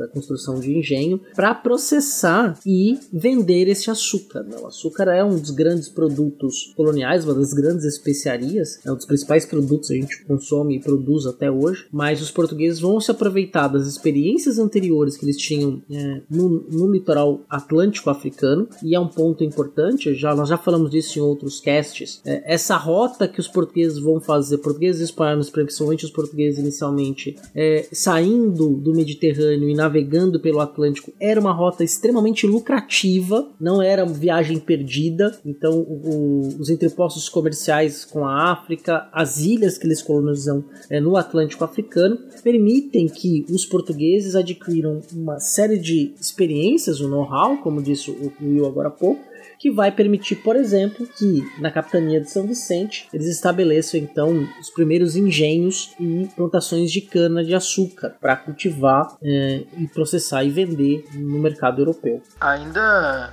voltando um pouquinho no tempo aí, a partir de 1502 é que começa o processo de arrendamento da terra. E tem um nome que é muito conhecido hoje, que foi um dos, dos principais, o principal e o primeiro arrendado, que é ninguém mais, ninguém menos que o Fernando de Noronha. Depois ganhou o nome, ganhou uma ilha e tal, ganhou o nome e que a partir daquele momento, a partir de 1502 até mais ou menos 1511, ele foi o principal é, explorador das terras. Então ele tinha uma, uma previsão entre 1501 e 1505, ele transportou cerca de 750 toneladas de pau-brasil por ano, né? E aí depois ele renovou o, o contrato até 1511 e para continuar essa extração, é, desenvolvendo as feitorias e já começando a trazer é, algumas pessoas para poder é, manter os portos, né? É, no, na primeira, nessa primeira expedição em 1503, por exemplo, que ele montou a primeira feitoria lá em Porto Seguro, ele já deixou cerca de 24 homens, né? Nos, é, no ano seguinte, uma, numa, desculpa, uma expedição que já tinha a presença de Gonçalo Coelho e a participação também do Américo Vespúcio, eles desceram um pouco mais a costa e, e criaram um forte em Cabo Frio, onde hoje é o Cabo Frio, né? Então, já a partir desse momento, nos primeiros cinco anos de, de descobrimento, em que o Fernando de Noronha, que era o, o cara, é, o principal é, arrendatário, né, que dominava todo o processo de exploração, né, ele também já começou a desenvolver, a desenvolver um método de, é, de criar pequenas colônias, né, e já buscando também é, a escravização dos indígenas, né?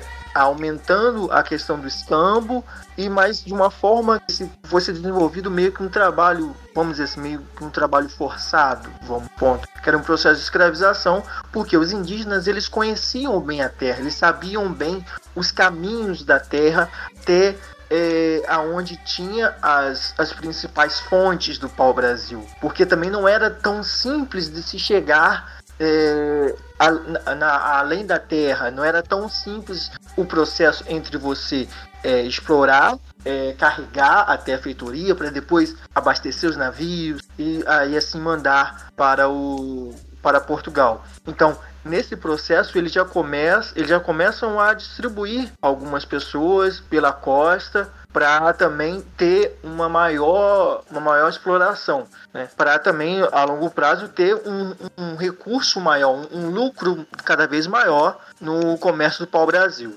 Vamos só então organizar um pouquinho as coisas. É, o, Igor traz aqui a questão, uma questão relevante para esse nosso ponto histórico, que é o arrendamento de terras. Basicamente, uh, pelo que me corrija se eu estiver errado, é, é a permissão de exploração mediante um pagamento por parte da coroa para um indivíduo, né? O, no caso, esse, vamos colocar aqui com muitas aspas, esse empreendedor uh, que vem aqui e tem essa autorização de, de exploração uh, a partir dessa, dessa extração direta de uma faixa extensa aqui do território do brasileiro, inclusive em alguns momentos com a utilização de mão de obra indígena ah, escrava, né? É, e também construção de feitorias para armazenagem e depois transporte ah, desse pau-brasil. Ao mesmo tempo, o Will trouxe aqui uma questão muito relevante a partir da minha pergunta, que é, é, das incursões internacionais, né, das incursões de outros reinos às terras brasileiras, né, no caso ainda não tem nada de Brasil, as terras portuguesas aqui que virariam Brasil, é, como principalmente os um pouco os espanhóis, mas principalmente os franceses, porque como trouxe aqui a Tasla, Adão não, não trouxe o, o, o atestado de que a terra era portuguesa ou espanhola, então a França também teria o direito, e o próprio Will tinha é, dito aí que havia um pleito de que eles teriam chegado aqui primeiro, ah, não na América, mas em. Tu falou da, da exploração da madeira sobre escravidão indígena. Num primeiro momento, não. O que você vai ter é a utilização do escambo. E aí você tem. Escambo nada mais é do que troca, câmbio, Uhum, né? uhum, você vai uhum. trocar a madeira que era assim explorada Uhum. e retirada pelo, pelo nativo. Por produtos que os interessavam. Aqui a gente tem, talvez a gente fale mais depois, tem uma lenda muito antiga que dizia que os nativos trabalhavam em troca de quinquilharias ou bugigangas. Isso não é bem verdade, não é bem assim, né? Pode ser discutido. Os indígenas vão é, realizar essas ações aí e vão trocar por produtos que os interessavam, afinal de contas eles desconheciam a, me- a metalurgia do ferro aqui. Então você vai ter uma troca de toras de pau-brasil por machados, por cunhas, por foices, por facas, por enxadas, por anzóis, tesouras, pentes tecidos, talvez. É, instrumentos que vão aumentar e facilitar a produção do nativo para sua própria subsistência, inclusive. Depois, aí sim, a gente fala em, em primeiros conflitos e posteriormente a escravidão dos nativos. Perfeito, Will. É, E aí, o Will traz um negócio que eu achei interessante até a gente comentar, que a gente ainda não fez, mas deveria muito fazer, um episódio sobre pirataria, né? E aí o Will traz a questão sobre os corsários, né?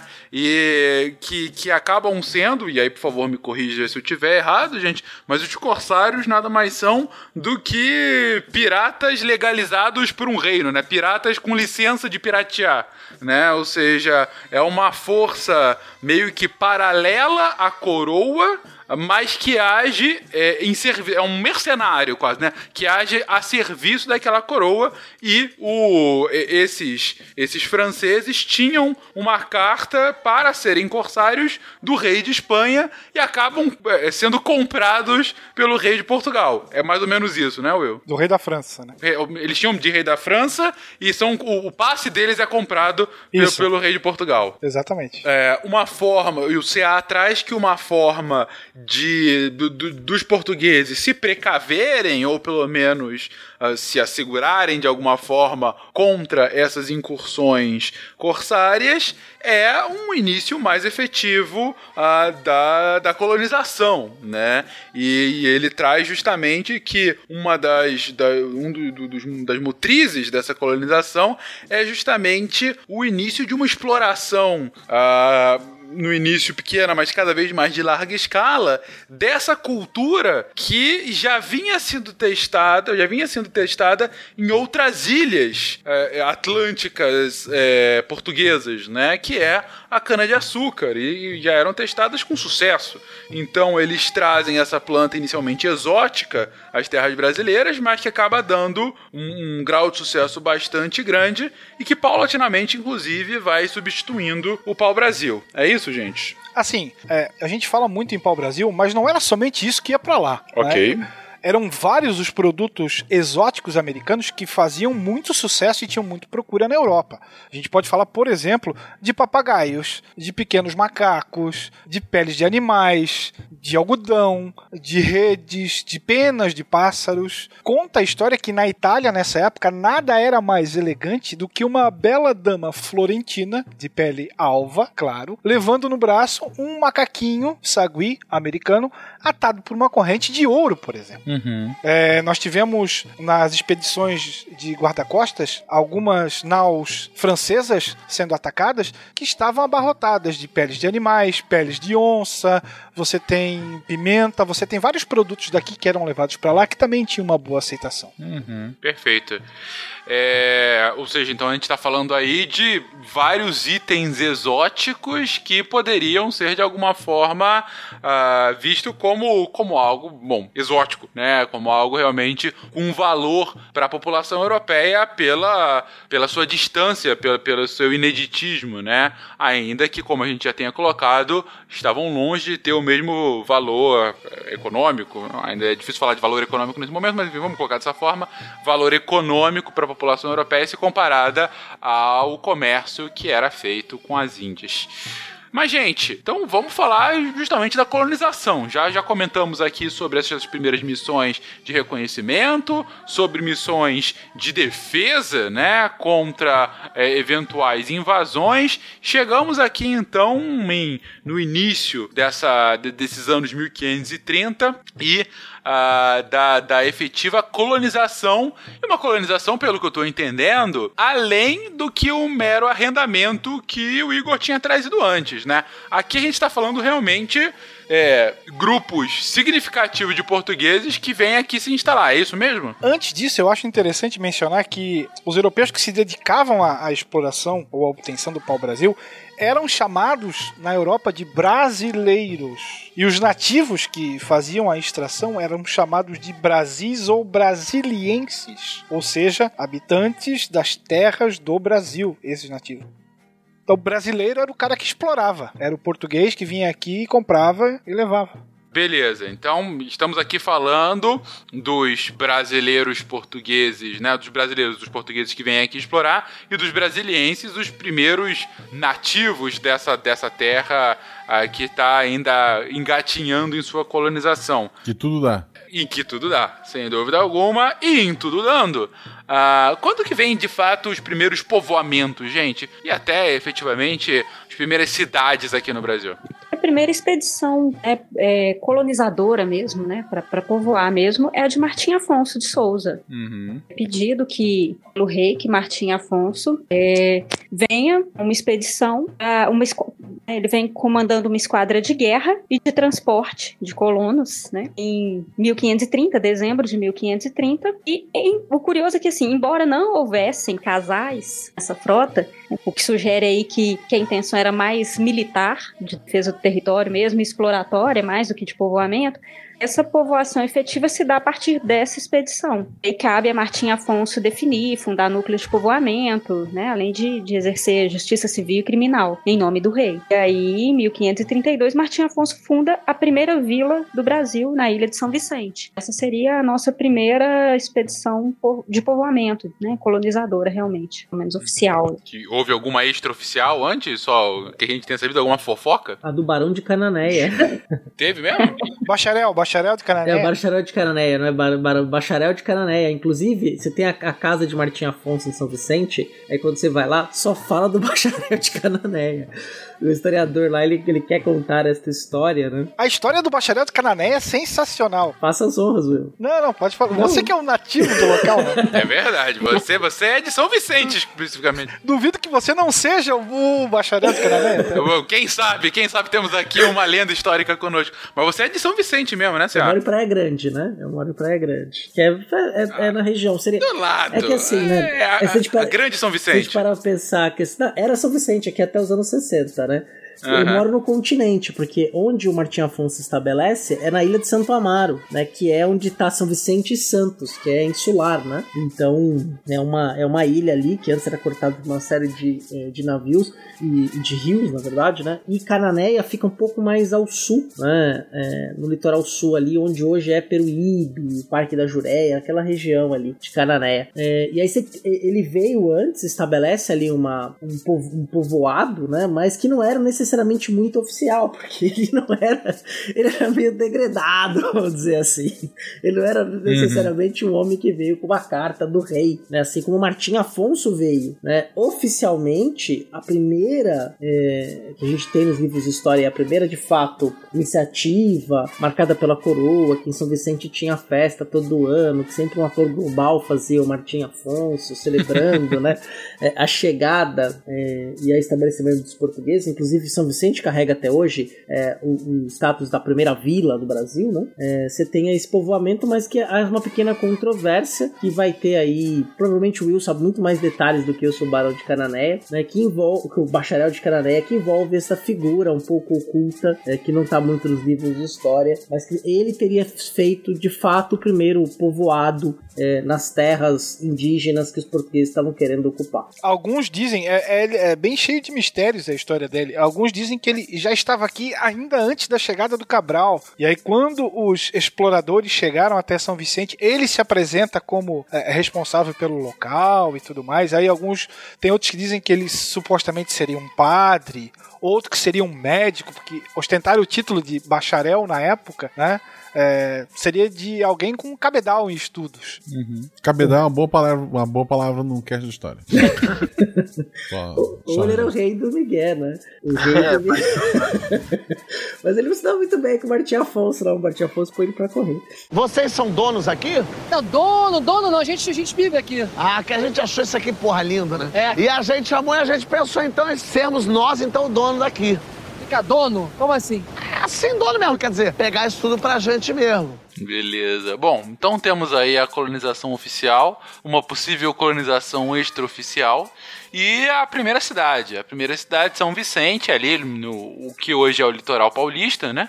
É, do lado de Santos, né? E que acaba sendo um primeiro povoamento aqui no que é, viria a ser conhecido como, como Brasil. E é interessante nessa, nessa vinda aí do Martim Afonso, que obviamente que não vem sozinho, né? É, você tem, por exemplo, é, ainda nos anos 30, é, alguns é, mascates e também alguns holandeses que vêm para cá, que, por exemplo, vão financiar a construção dos engenhos. Um deles é o engenho que foi construído pelos Adorno. Os Adorno eram é, holandeses, né, origem holandesa, eles constroem o, o engenho, que, que, é hoje conhecido como as ruínas do engenho de São Jorge dos Erasmus, porque depois eles vendem esse engenho para os Erasmus, e a arquitetura desse engenho, que está hoje lá, fica na cidade de Santos, na zona noroeste da cidade de Santos, é possível visitar, ele é aberto de domingo, atualmente não, né, mas é, passando o período de pandemia, qualquer pessoa pode visitar, de domingo a domingo, ele não fecha, né, ele só vai encontrar estrutura idêntica na na costa atlântica africana.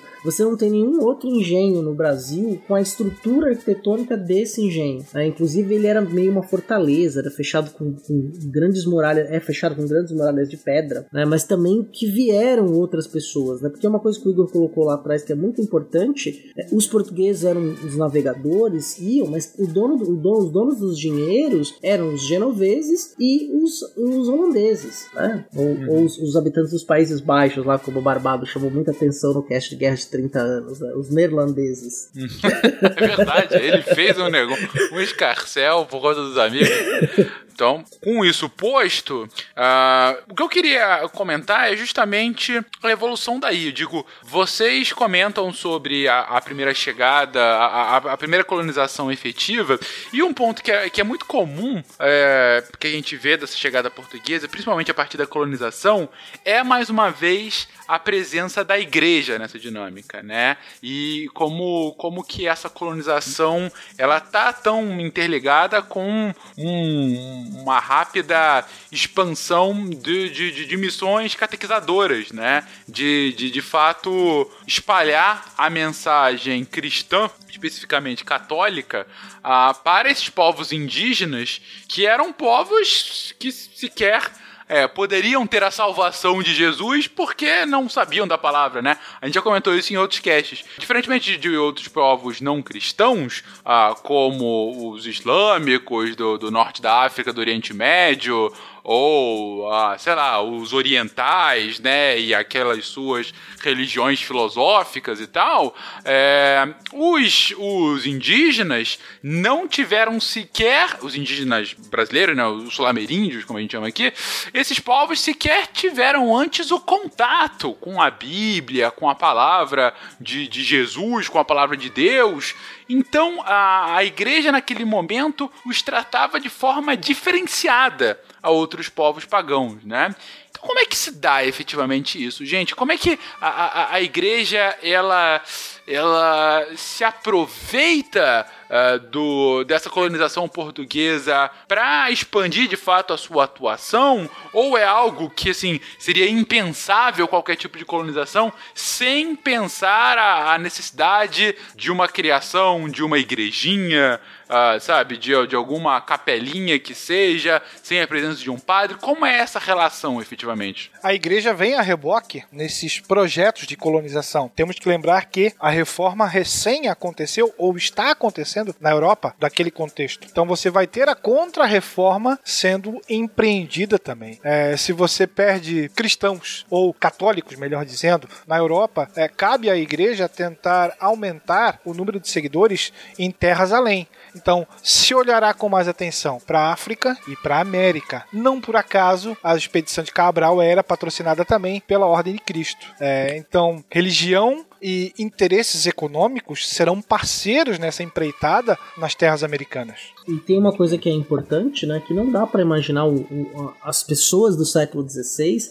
sem a, a religiosidade ser uma parte fundamental da vida, mais do que desse sentido à vida dessas pessoas, né? A gente podia até ter alguns momentos em que não se era tão religioso assim como nas festas populares, sobretudo o carnaval, é, mas é, era impensável, ou, ou, assim, é pouco provável que você vai encontrar é, um homem, um homem e uma mulher europeia, o que a gente está chamando de europeu desse período, no qual a religião não fosse um elemento fundante dessa nossa vida. Né? Então a religião era muito importante e nesse sentido a igreja tinha um peso muito forte. Ser, ser cristão era significava ser civilizado, enquanto que os selvagens são bárbaros, né? Ou gentios, como eram chamados. É, é, ou seja, a, a missão catequizadora era uma missão de progresso. Né? Entre de, aspas, de... humanitária. Humanitária, boa. É, ainda que uma, a lógica do humanismo venha se fixar só alguns séculos depois,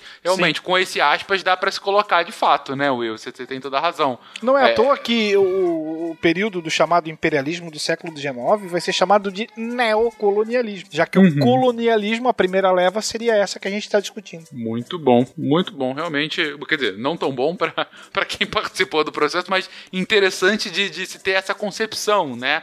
É, não é somente uma questão de expansão religiosa, mas da própria do próprio entendimento daquela população como uma população ausente de um de um, de um motivo civilizatório, né? De a mercê, a mercê, a, a margem da da própria lógica uh, do que é do que é civilizado, né? Isso é, é, é muito muito relevante para a gente entender a, é, a lógica aqui desse início do século XVI. Você terá costumes que vão escandalizar, né? Não só religiosos como europeus de modo geral, né? O fato uhum. de você andar com roupa mínima ou sem roupa, a questão da antropofagia, a poligamia, serão combatidos de forma bastante intensa pelos primeiros jesuítas, pelos primeiros e por todos os jesuítas que virão daqui para frente. É, um dos motivos da criação da Companhia de Jesus era essa, né, de levar a fé ao novo mundo, né, e impedir que a reforma chegasse na América. Então, quando o Loyola funda lá a, a Companhia de Jesus, um, um dos objetivos na contra-reforma era esse, né, ele seria uma força para levar a cristandade a territórios novos, né, impedir impedindo que os protestantes tivessem êxito. Uhum. Não, excelente. E, e, e, inclusive, falando dessa, desse que do à margem, né? Como a gente citou agora, acho que uma das, das histórias mais pitorescas, né, que é quase míticas desse momento, é de um português que vive entre esses povos, né, que é o Caramuru, né, que inclusive deu deu origem a um filme muito bom, é, que do, do início dos anos 2000, se eu não me engano, né, uh, em que conta a história dele, que é um português que que, que, que eles encontram aqui com, como um português perdido há mais de 20 anos aqui no Brasil, não é isso? Foi justamente Martim Afonso que encontra ele. Aham. É, Martim Afonso chega no Nordeste e vai descendo. Quando ele chega na Bahia, ele encontra esse famoso personagem. É, disse que talvez ele fosse um náufrago ou um, um degredado que já estaria há mais de 20 anos, 22 anos, se não me engano, é, já vivendo em perfeita adaptação às tribos que o haviam aceitado. Tanto é que ele será, vamos chamar assim, um mediador entre as duas culturas dali pra frente. Né? Ele vai fazer o jogo entre é, primeiros comerciantes da Bahia com a, a tribo do- dos indígenas que ali moravam. E, e- e tem um, um- algum tipo de é, relato, escrito, histórico que fale da vida, porque deve ser uma vida assaz prodigiosa, né? Um cara que vive 20 anos no meio de povos absolutamente estranhos a ele e acaba sendo resgatado ou reencontrado pelo seu povo original, né? Ele vai ficar famoso também por causa de um livro escrito pelo Santa Rita Durão, né, no século XVIII. Ele que narra todas as, as peripécias dele e da Paraguaçu, que seria a, a sua esposa. Paraguaçu, Aí, supostamente ela teria é, presságios dos conflitos que, que seriam travados contra, contra, presta bem atenção, neerlandeses para evitar guerras futuras.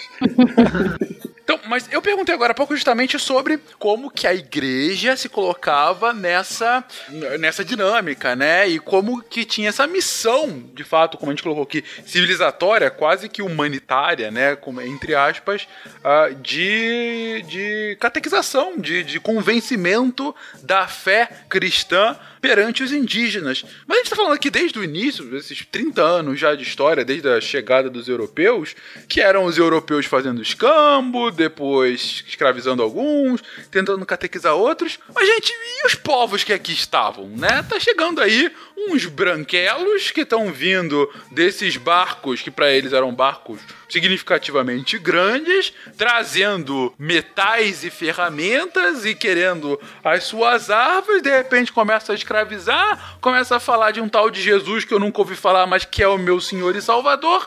Como que os indígenas veem tudo isso? A gente tem algum tipo de registro historiográfico do ponto de vista do indígena brasileiro dessa chegada? Olha, é, tem um. Eu gosto muito de, de- desse, desse filme, desse documentário, que é o Guerras do Brasil, que tem na Netflix. E tem um, um momento lá em que o Krenak é entrevistado, né? um uma das pessoas que fala nesse, nesses vídeos, nessa sequência de vídeos. Ele fala uma coisa é, muito interessante, assim, né? Primeiro ele dá essa ideia de que esses povos nativos aqui dessa região, eles já tinham relações com outros povos, né? Eles não eram é, isoladões de tudo. Então eles tinham relações com povos tanto aqui, que a gente chamar de Brasil, mais tarde, né? Vamos chamar de Brasil, quanto com povos de, de regiões aí que, de acordo com o Tratado de Tordesilhas, pertenciam à Espanha. Então eles tinham, esses nativos aqui tinham uma visão de mundo mais aberta à diversidade, né, alteridade, de incorporar outras culturas, que receberam de forma bastante pacífica esses europeus. Mas o, o Krenak fala uma coisa muito engraçada, ele fala assim, ah, baixou aqui uma turma na nossa praia que estava simplesmente podre, a gente podia ter matado eles afogados. O europeu, quando ele chega, ele podia ter morrido de, né, podiam todos ter morrido de inanição, de escorbuto, de qualquer outra pereba, né, que tivesse é, aqui nesse litoral, e se a gente, né, se os indígenas, no caso, esses nativos, não tivessem acolhido, ensinado a andar, a se alimentar, né, é, na, na região, eles teriam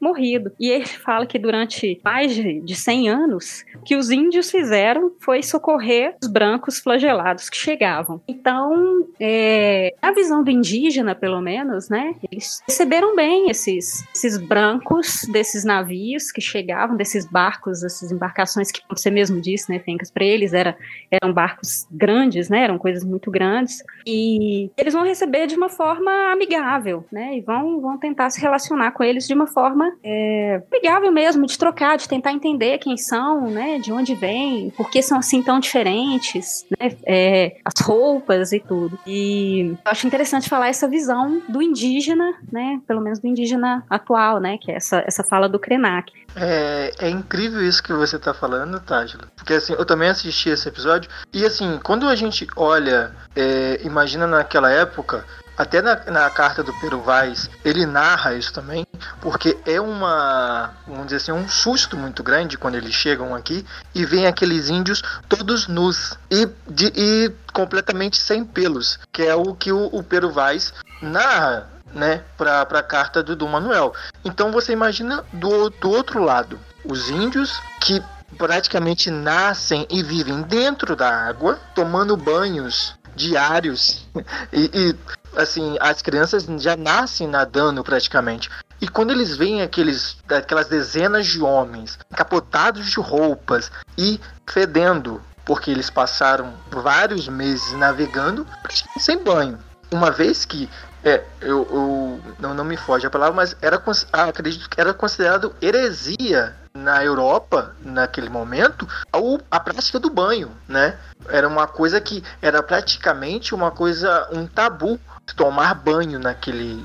Tanto é que os, os principais perfumes, os, os cheiros, os melhores aromas é, estavam na Europa, porque as pessoas não tomavam banho. Né? Então, quando, você, quando o, o índio ele também vê aquele povo completamente podre, como você mesmo disse, chegando, ele realmente ele fica pronto para acolher esse povo, sem, é lógico, sem imaginar a real intenção dos portugueses que chegam. E é basicamente de vamos tomar essa terra, que essa terra a partir de agora não é mais de vocês, é nossa, né? Chegamos, descobrimos, então isso aqui é meu, né? Achado não é roubado. E, e os índios, eles não, a primeiro momento, eles não percebem isso, né?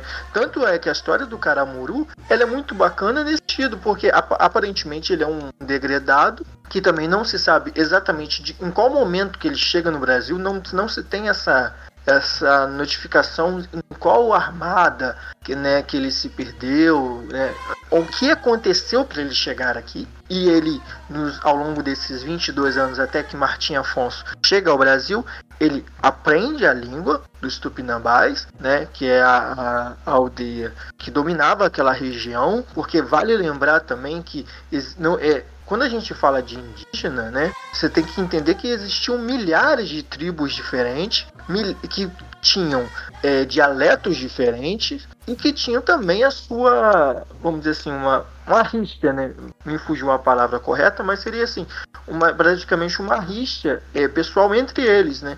Você pega, por exemplo, mais a, a, na área da Bahia, Porto Seguro, você tinha lá os tupinambás, mais abaixo tinha os tupis, né, na região lá do Maranhão você tinha os tremembés e, e assim por diante. Existiam milhares de tribos diferentes com dialetos e linguagens diferentes. 6 milhões, aproximadamente 6 milhões de nativos, né? De acordo com o que dizem aí. Ou seja, um número. 6 milhões? Preciso. Caraca. 6 milhões. É, era uma população realmente significativa, mas como você está trazendo aí, né, Igor? É é, que não tinha uma coesão, né? Que não era um, um povo único, não era uma civilização, não eram os astecas ou os maias, os incas, eram diferentes povos uh, que tinham suas dinâmicas de poder, conflito e convivência que eram muito intrínsecas em si né? E, e mas, mas legal como vocês estão trazendo aqui, eu, eu gostei é, particularmente do que a Tajla comentou no, no, início e que faz todo sentido, né? Quando os portugueses chegavam aqui, de, de, depois de uma viagem de semanas, que sabe meses... 90 dias, um, pelo menos. 90 é. dias? Então, literalmente meses... Uh, uh, depois de, de, de, três meses de viagem, uh, com uma alimentação muito aquém do que qualquer tipo de balanço nutricional necessário, né? A questão do escorbuto que vocês trazem, né? Que é uma doença muito comum em marinheiros naquela época que não tem ainda a, a noção da necessidade de vitamina C para não ficar com, com, esse tipo de doença, né? Ter que comer é, laranja o tempo todo. Então, vocês eles chegam cansados, estrupiados aqui dessa viagem, que não era uma viagem fácil, ainda mais com navios hoje que a gente pode considerar quase arcaicos, né? E aí os indígenas como quase curandeiros, né? Assim, não, tudo bem, vai ficar tudo bem. O homem branco que acabou de chegar aqui na minha terra para pegar a minha madeira. Ah, isso é legal, tu 90 dias sem banho. Isso supondo que o cara tomou um banho para entrar no navio. que eu acho que não é o que rolava. tipo, a semana que vem eu vou viajar. Acho que hoje eu vou dar uma olhada nas partes. o Alberto da Costa e Silva, que que talvez seja o principal africanista brasileiro. Ele conta uma história interessante em relação à escravidão africana. Ele menciona que os primeiros uh, europeus que acabaram estabelecendo esse nefasto comércio, as tribos que forneciam escravos para eles, eles acreditavam que aquelas pessoas que estavam sendo cedidas seriam devoradas por eles, porque eles tinham o cheiro de morte. Na verdade, era falta de banho, entende? Então, Meu o Deus. cara cheira mal. Provavelmente, o que, é que ele faz? Ele vai comer esse, essas outras pessoas. Né? Não se ainda tinha uma, uma noção da escravidão do outro lado do Atlântico. Sério mesmo? Que- Sim, cheiro de morte. Verdade. Podres, né? Como o Krenak fala, podres, né? Do banho, do corpo e da boca, né? Nossa. Nossa, da boca muito, né? Putz. Só melhora, só melhora. E aí aqui você tem também o seguinte, né? É, na primeira metade do século XVI, você vai ter diversos pontos aqui no litoral brasileiro em que viviam pequenos grupos ali de portugueses, franceses, europeus e outras nacionalidades ali que faziam talvez o comércio do pau-brasil ou outros produtos é, americanos, muitos deles náufragos, desterrados, que talvez vinham com aquele sonho de encontrar o Eldorado, é, mas que acabaram se estabelecendo aqui, acabaram tendo também duas ou três esposas nativas na, naquela época, tinha uma roça na, Esposa, não sei, né? Assim. mas tinham uma vida muito mais aprazível do que qualquer outro pobre comparado no velho mundo da mesma época, por exemplo.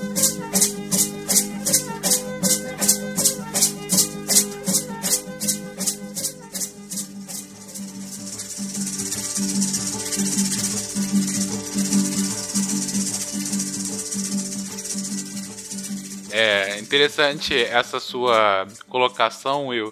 Me lembra um pouco o argumento, um dos argumentos centrais do, da hipótese que vai sendo construída naquele Sapiens, né? Ah, que, que, que vem muito dessa questão de como que a modernidade, ao longo dos tempos, vai fazendo com que o pobre vai ficando ainda mais miserável, né? Digo, a, a qualidade de vida dele por conta dessa evolução ah, do- do- das diferentes formas de desenvolvimento que estão a eles atrelados. Enfim, não, não vem ao caso, não é bem para esse caso específico, mas me lembra um argumento similar, né? Trazendo esse tipo de, ah, de colocação. Mas bem, é mais legal, é legal a gente trazer também essa, essa visão deles e como que eles vão assim encarando a, a chegada a chegada portuguesa aqui. Eu queria fazer du- duas observaçõezinhas também. É, uma é que, da questão, né? Ah, é, duas ou três esposas, né? A gente, acho que a gente tem que tomar um pouco de cuidado com isso, assim, dessa coisa. Ah, duas ou três esposas. É, talvez a, a relação não fosse assim tão, tão pacífica. não sei, Sentimental. sentimental, exato, né? Não era mesmo, por parte de- delas, né? Das, das mulheres Sim. nativas, né? Acho que a gente tem que tomar um pouquinho de cuidado com isso. Uma outra observação é com relação ao escambo. A gente falou sobre escambo, né? E tal. E tem também um, um lance da, de como era a interpretação desses nativos sobre a necessidade que esses europeus tinham do pau-brasil, né? E de outras coisas também. É, não sei se vocês conhecem aquela passagem que, que o Jean de Lery fala, né, de quando ele, ele veio fazer uma, uma viagem aqui para a região, é, num livro dele, acho que é Viagem à Terra do Brasil, olhando aqui, 1578 esse livro. E ele fala de uma conversa com um nativo, que o nativo fala, tentando entender, assim, qual que é a necessidade de levar tanta madeira, né? É, por que vocês precisam de tanta madeira? Vocês não têm madeira na sua terra? Ele fala, não, a gente, a gente tem, mas não, né, essa aqui que, que vai tingir, assim, dessa tinta que a gente precisa. Mas vocês precisam de muito? É, a gente precisa de muito para poder tingir. é, e que e aí o Jean Lery fala para esse esse tupinambá, né, um, um, um tupinambá, essa conversa dele. E ele fala, é, é, lá na, na, na minha terra, né, de onde eu venho, é, existem aí homens que comercializam isso e que é, eles um, um só homem poderia comprar todo o pau-brasil que, que muitos navios levam, né, vão carregados. Aí o tupinambá fala, mas esse homem tão rico assim que você está me falando, ele pega esse, esse, esse material para vender, ele quer acumular dinheiro, como que é isso? Ele não morre? E quando ele morre, para quem que fica o que que ele deixa, né? Aí o Jean Lery já meio até paciência, esses, esses nativos perguntam demais, né? Esses caras perguntam demais. É, e aí ele fala, fala, não, fica para os filhos, né? fica para os pros herdeiros dele, pros descendentes dele, ou pros parentes próximos. Aí, ele, aí o, o Tupinambá fala, ah, acho que vocês são meio loucos, né? Porque vocês atravessam o mar, sofrem pra caramba, como vocês falam, quando vocês chegam aqui, chegam aqui um caco, né? Trabalham aí para juntar riqueza pros filhos de vocês, para que eles sobrevivam depois de vocês com isso. Na terra que vocês vivem não tem o suficiente para nutrir, para alimentar também os seus filhos, né? E, e, quem mais vier. Então, é, é uma relação de, de não conseguir mesmo entender essa questão mercantilista, né? Do, do europeu. Tem uma versão quadrinizada desse papo que é sensacional. É, o Jean de Lery ele conversa com um índio mais velho, que seria um idoso. E ele fala: Ué, mas a natureza não, não, não, fornece aquilo que vocês precisam? Como assim? Por que, que precisa acumular? A questão da acumulação, né? Por que, que precisa deixar para alguém? A natureza não, não vai oferecer aquilo para essa pessoa que fica, filhos, netos, que sejam. Ela não vai oferecer uma vida, uma sobrevivência para ele? Como assim? Um lugar infeliz é esse que vocês vivem, né? Que não vai suprir vocês. É porque são, são dois olhares diferentes de uma mesma situação, né? Da mesma forma que você falou da questão da poligamia, é, a gente, é, assim, os portugueses olhavam de uma forma, vamos dizer assim, errada, por conta de valores cristãos, que os, os, os indígenas não tinham. Da mesma forma do mercantilismo. Os indígenas não tinham essa noção de comercializar um determinado produto. Eles viviam com o que eles necessitavam. Eu, hoje eu preciso comer, eu vou pescar. Hoje eu preciso morar, eu vou fazer uma, uma oca, uma casa e tal. Eu não penso em, é em pegar o peixe para vender pro outro, pro outro amiguinho que tá ali, entendeu? Estocar que vão pegar todos os peixes do rio e não vai sobrar para mim. Né? Isso, né? eles não tinham essa ideia de, ah, eu vou pegar aqui, vou guardar, ah, porque isso vai acabar um dia. Não, é, amanhã o peixe vai ficar ali, vai continuar reproduzindo, a natureza me dá e eu vou consumir o que eu preciso, apenas. Uhum. É, é, o que vocês estão é, comentando aí, bem interessante, é um choque uh, cultural, né? É, é, econômico-cultural bastante forte, né? É, entre duas visões bem, bem diametralmente opostas, né? Sobre um mercantilismo que era por essência acumulador, né? A gente lembra que uma das essências mais fundamentais da riqueza de um país era a acumulação, principalmente de metais, né? Uh, não à toa toda essa extração que vai ter de ouro e prata aqui das Américas nos próximos dois séculos por parte de Portugal e Espanha. Uh, e ainda noções como, como inflação, por exemplo, eram coisas ainda que estão um pouco longe de desenvolvimento, vão ser desenvolvidas nos séculos posteriores. Uh, e enquanto isso, uma visão Bom, extrativista, né? Eu não diria nômade, mas quase seminômade, né? Eu não diria nômade por desconhecer aquela tribo, mas a gente tinha, inclusive, tribos nômades no Brasil na época, né? Mas, é, salvo engano, a ampla maioria seria, é, já seria sedentária ou, ou seminômade, né? Naquele esquema de grandes extensões e imigração cíclica, uh, mas não um estabelecimento formal de cidades, né? Não sei se eu tô, tô equivocado nesse meu entendimento. É, tinha muita variedade, né, Fencas? Tinha uhum. grupos que ficavam mais é, estacionários, outros grupos que é, se locomoviam mais. Isso aí tem um livro, eu adoro esse livro, chamado é, um, é, o, o, Povo contra, um, é, o Povo contra o Estado, que é de um antropólogo francês, em que ele vai, nos anos 70 e 80, analisar diversas formas de vida de povos indígenas do Brasil e do Paraguai, né, na qual ele vai prestando atenção e mostrando as diferenças de ritos de passagem, de rituais de chefia, é, de algumas soluções sociais que se encontram para alguns problemas, uma sociedade que tem mais, é, mais homens do que mulheres, então o que, que você faz disso? Aí você tem a bigamia, mas a bigamia é só, é só a mulher que pode ter dois maridos, é, ter dois companheiros, aí tem vários desses elementos. E é uma outra lógica, quer dizer, a gente está acostumado acostumado com uma lógica, e a gente nasce assim, e a gente aprende de certa forma a estar assim, que é uma lógica do Estado. Né? Então a gente tem um Estado, vive num Estado, e esses povos nunca passaram por uma lógica de Estado. Né? A chefia nunca foi uma chefia de poder tal qual a gente entende. A lógica de poder era completamente diferente. O poder era compartilhado. O chefe ele nunca tinha os melhores presentes, ele era o que dava os melhores presentes para alguns dos grupos. Né? Então você passa por isso. Alguém que faz a mediação, alguém que doa. né? Então é uma lógica completamente diferente e mais do que isso, muito diversa. né? Então, eh, nos interiores do Brasil, você vai ter povos que vão ser completamente diferentes dos povos do litoral. Por exemplo, os tupinambás, onde veio essa lenda, né, de que não só os tupinambás, mas outros povos do litoral também, de que índio era preguiçoso. Né? Normal, Em geral, nessas sociedades, é, o homem ele era um guerreiro, ele não trabalhava na coleta, não trabalhava na terra, ele caçava e guerreava. Né? Então, é, tirar ele desta lógica era ferir o mundo dele. Né? E isso foi uma coisa que, diferentemente dos indígenas, que não tinham muito mais é, autoridade nesse sentido de querer talvez entender mais quem eram aqueles homens que chegavam nessas terras, os portugueses daquele momento não estavam nem aí, né? não necessariamente queriam é, entender. Embora, quando a gente vai olhar os pormenores, obviamente que nós temos vários elementos da nossa cultura que são subvalorizados, da nossa língua, dos nossos hábitos de alimentação, dos nossos hábitos de higiene, que são elementos amalgamados da cultura indígena e que a gente pouco valoriza, né? ou pouco dá Uhum. a sua atenção. É, absolutamente associados, derivados às vezes diretamente, né? Até o hábito muito saudável de não ficar cheirando como a morte, como vocês colocaram agora há pouco. Pois bem, pois bem. Mas, gente, é, nesse meio de tudo, né? A gente falando de primeiras colonizações, ah, de, ah, de arrendamento, como o Igor disse lá atrás, ah, e do início efetivo de uma exploração mais recorrente daquela terra, a gente tem que conversar sobre como é que é a, a divisão administrativa disso, né? Porque a gente falou sobre isso, inclusive, quando a gente comentou sobre a colonização espanhola, né?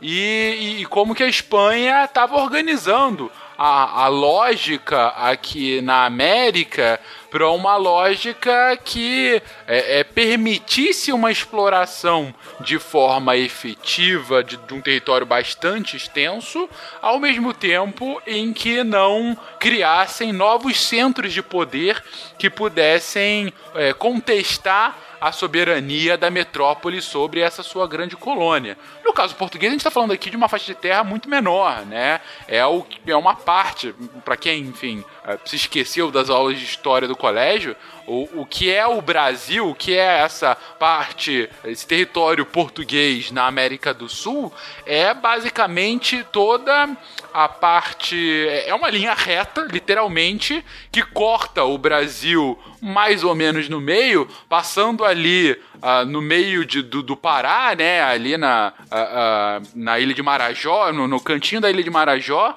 e que vai lá para baixo até o que é hum, mais ou menos o, o- um trechinho do Paraná, né? Não, não chega a pegar o, sul- o que hoje é o sul do país, né? Então a gente tá Pega. falando aí. Santa Catarina pega um pedacinho Pega ainda. um pedacinho de Santa Catarina, então, ok. Não chega a pegar o Rio Grande do Sul, né? É, então a gente tá falando basicamente de boa parte do que hoje é o Nordeste, ah, quase todo o Sudeste e um pouquinho do Norte. E isso, né? E também um pouquinho do Centro-Oeste. Mas uma extensão rea- é, realmente grande, como boa parte do, do Amazonas, ou sei lá, Amapá, Acre, Rondônia, ah, Mato Grosso, Mato Grosso do Sul, os, é, o Rio Grande do Sul, todos esses estados não estariam nesse Brasil. A gente está falando dessa faixa de terra. Como que os portugueses organizavam essa lógica, né? De forma que pudessem ter uma função administrativa efetiva desde a Europa aqui para essas terras? Acho que é legal a gente falar que, a princípio, né, a, a ideia de como que a gente vai fazer para distribuir essas terras, para ocupar essas terras, povoar essas terras, botar gente né, da, da confiança né, do rei nessas terras para poder é, desenvolver essa região, que é a questão econômica, que Portugal não tinha dinheiro para financiar isso sozinho, né? A, a, o rei de Portugal não tinha dinheiro para financiar isso sozinho, é, seria um gasto enorme. Então, vai aproveitar de um sistema que já era conhecido, né, que ele já tinha utilizado antes, é a, doação né, das terras da capitania ali, né, que a gente vai chamar de capitanias hereditárias, e você passa a responsabilidade, de, principalmente financeira, né, de, de voar essas terras, fazer essas terras progredirem para quem recebe direito de ocupar essas terras. Então é meio que um tirar o corpo fora do rei e ainda assim aproveitar da situação para ocupar de verdade aquela região, né, é, ver aquilo se desenvolver. E o bacana, a, a doação das capitanias, né,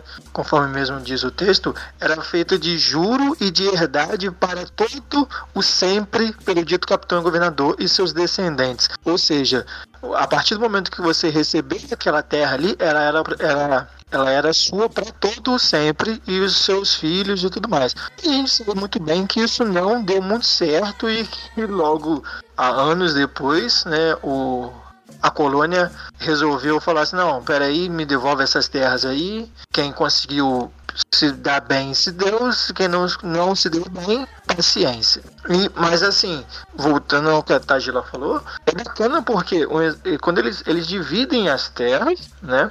Eles dividem as capitanias e fazem as doações e a, a pessoa que recebe a doação, ela não tem qualquer é, é, benefício, ela não recebe do, da colônia nenhum, nenhum recurso, né? Coroa, né? Isso, desculpa, da coroa. Nenhum recurso para colonizar essas terras. Então, o, o donatário, ele né, junta lá as suas, que geralmente eram finais, ele vai juntar toda a sua riqueza e ele vai, ele deve comprar a sua navegação, comprar as o, o que ele for comercializar aqui, no caso, as sementes que ele for trazer e tudo, assim, a quantidade de pessoas, ele vai contratar as pessoas que ele vai trazer. Então, tudo isso é por conta do donatário, do, do donatário, isso mesmo. É, o, a coroa, ela não, ela não vai influenciar em, em nada nesse momento. Então, a partir do momento que aquele que a, pessoa ela tem a concessão e ela vem para cá, então a gente vai ter vários casos é, que deram muito errado, né? Para a gente entender por que, que esse, esse funcionamento não foi o mais correto, né? Porque primeiramente, a partir do eles dividiram as capitanias e você tinha uma quantidade de léguas é, de norte a sul e para dentro do território, você tinha uma previsão até onde ia a linha de Tordesilhas. Então imagine bem, você acabou de receber uma, uma terra, você tem a medida dela, né, de lateral e a, você vai de profundidade até onde chega, onde passa a linha de Tordesilhas. Então é muito, é assim, é muito surreal você imaginar que o, o, o donatário ele vai chegar, vai fazer uma cerca fechando ali o, o, meu terreno, meu lote é esse, meu lote de terra é esse. Então é muito.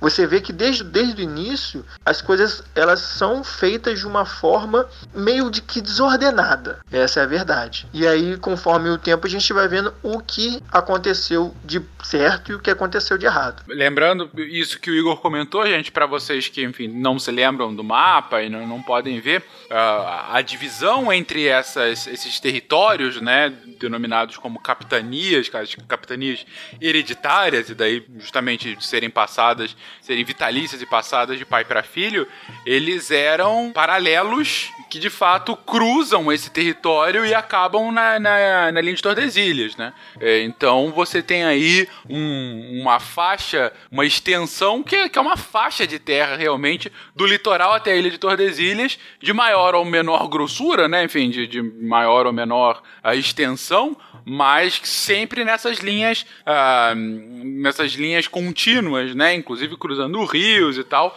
E como diz o, do, o Igor agora, inclusive em algumas faixas que vão bem para dentro do interior. Você pega a capitania de Pernambuco ou a do Rio Grande, que são duas bem extensas, né? É uma faixa territorial bastante expressiva, né? Para que você possa ter de fato um, um, comando e controle daquele território, principalmente porque, como disseram tanto o Igor como a Tágila, é, é, uma, é uma doação, né? É uma doação da coroa, tipo, olha, você tem, você pode explorar, pode fazer o que eu quiser, mas eu não coloco um centavo aqui, né? É seu e você, você desenvolve aí da melhor forma possível.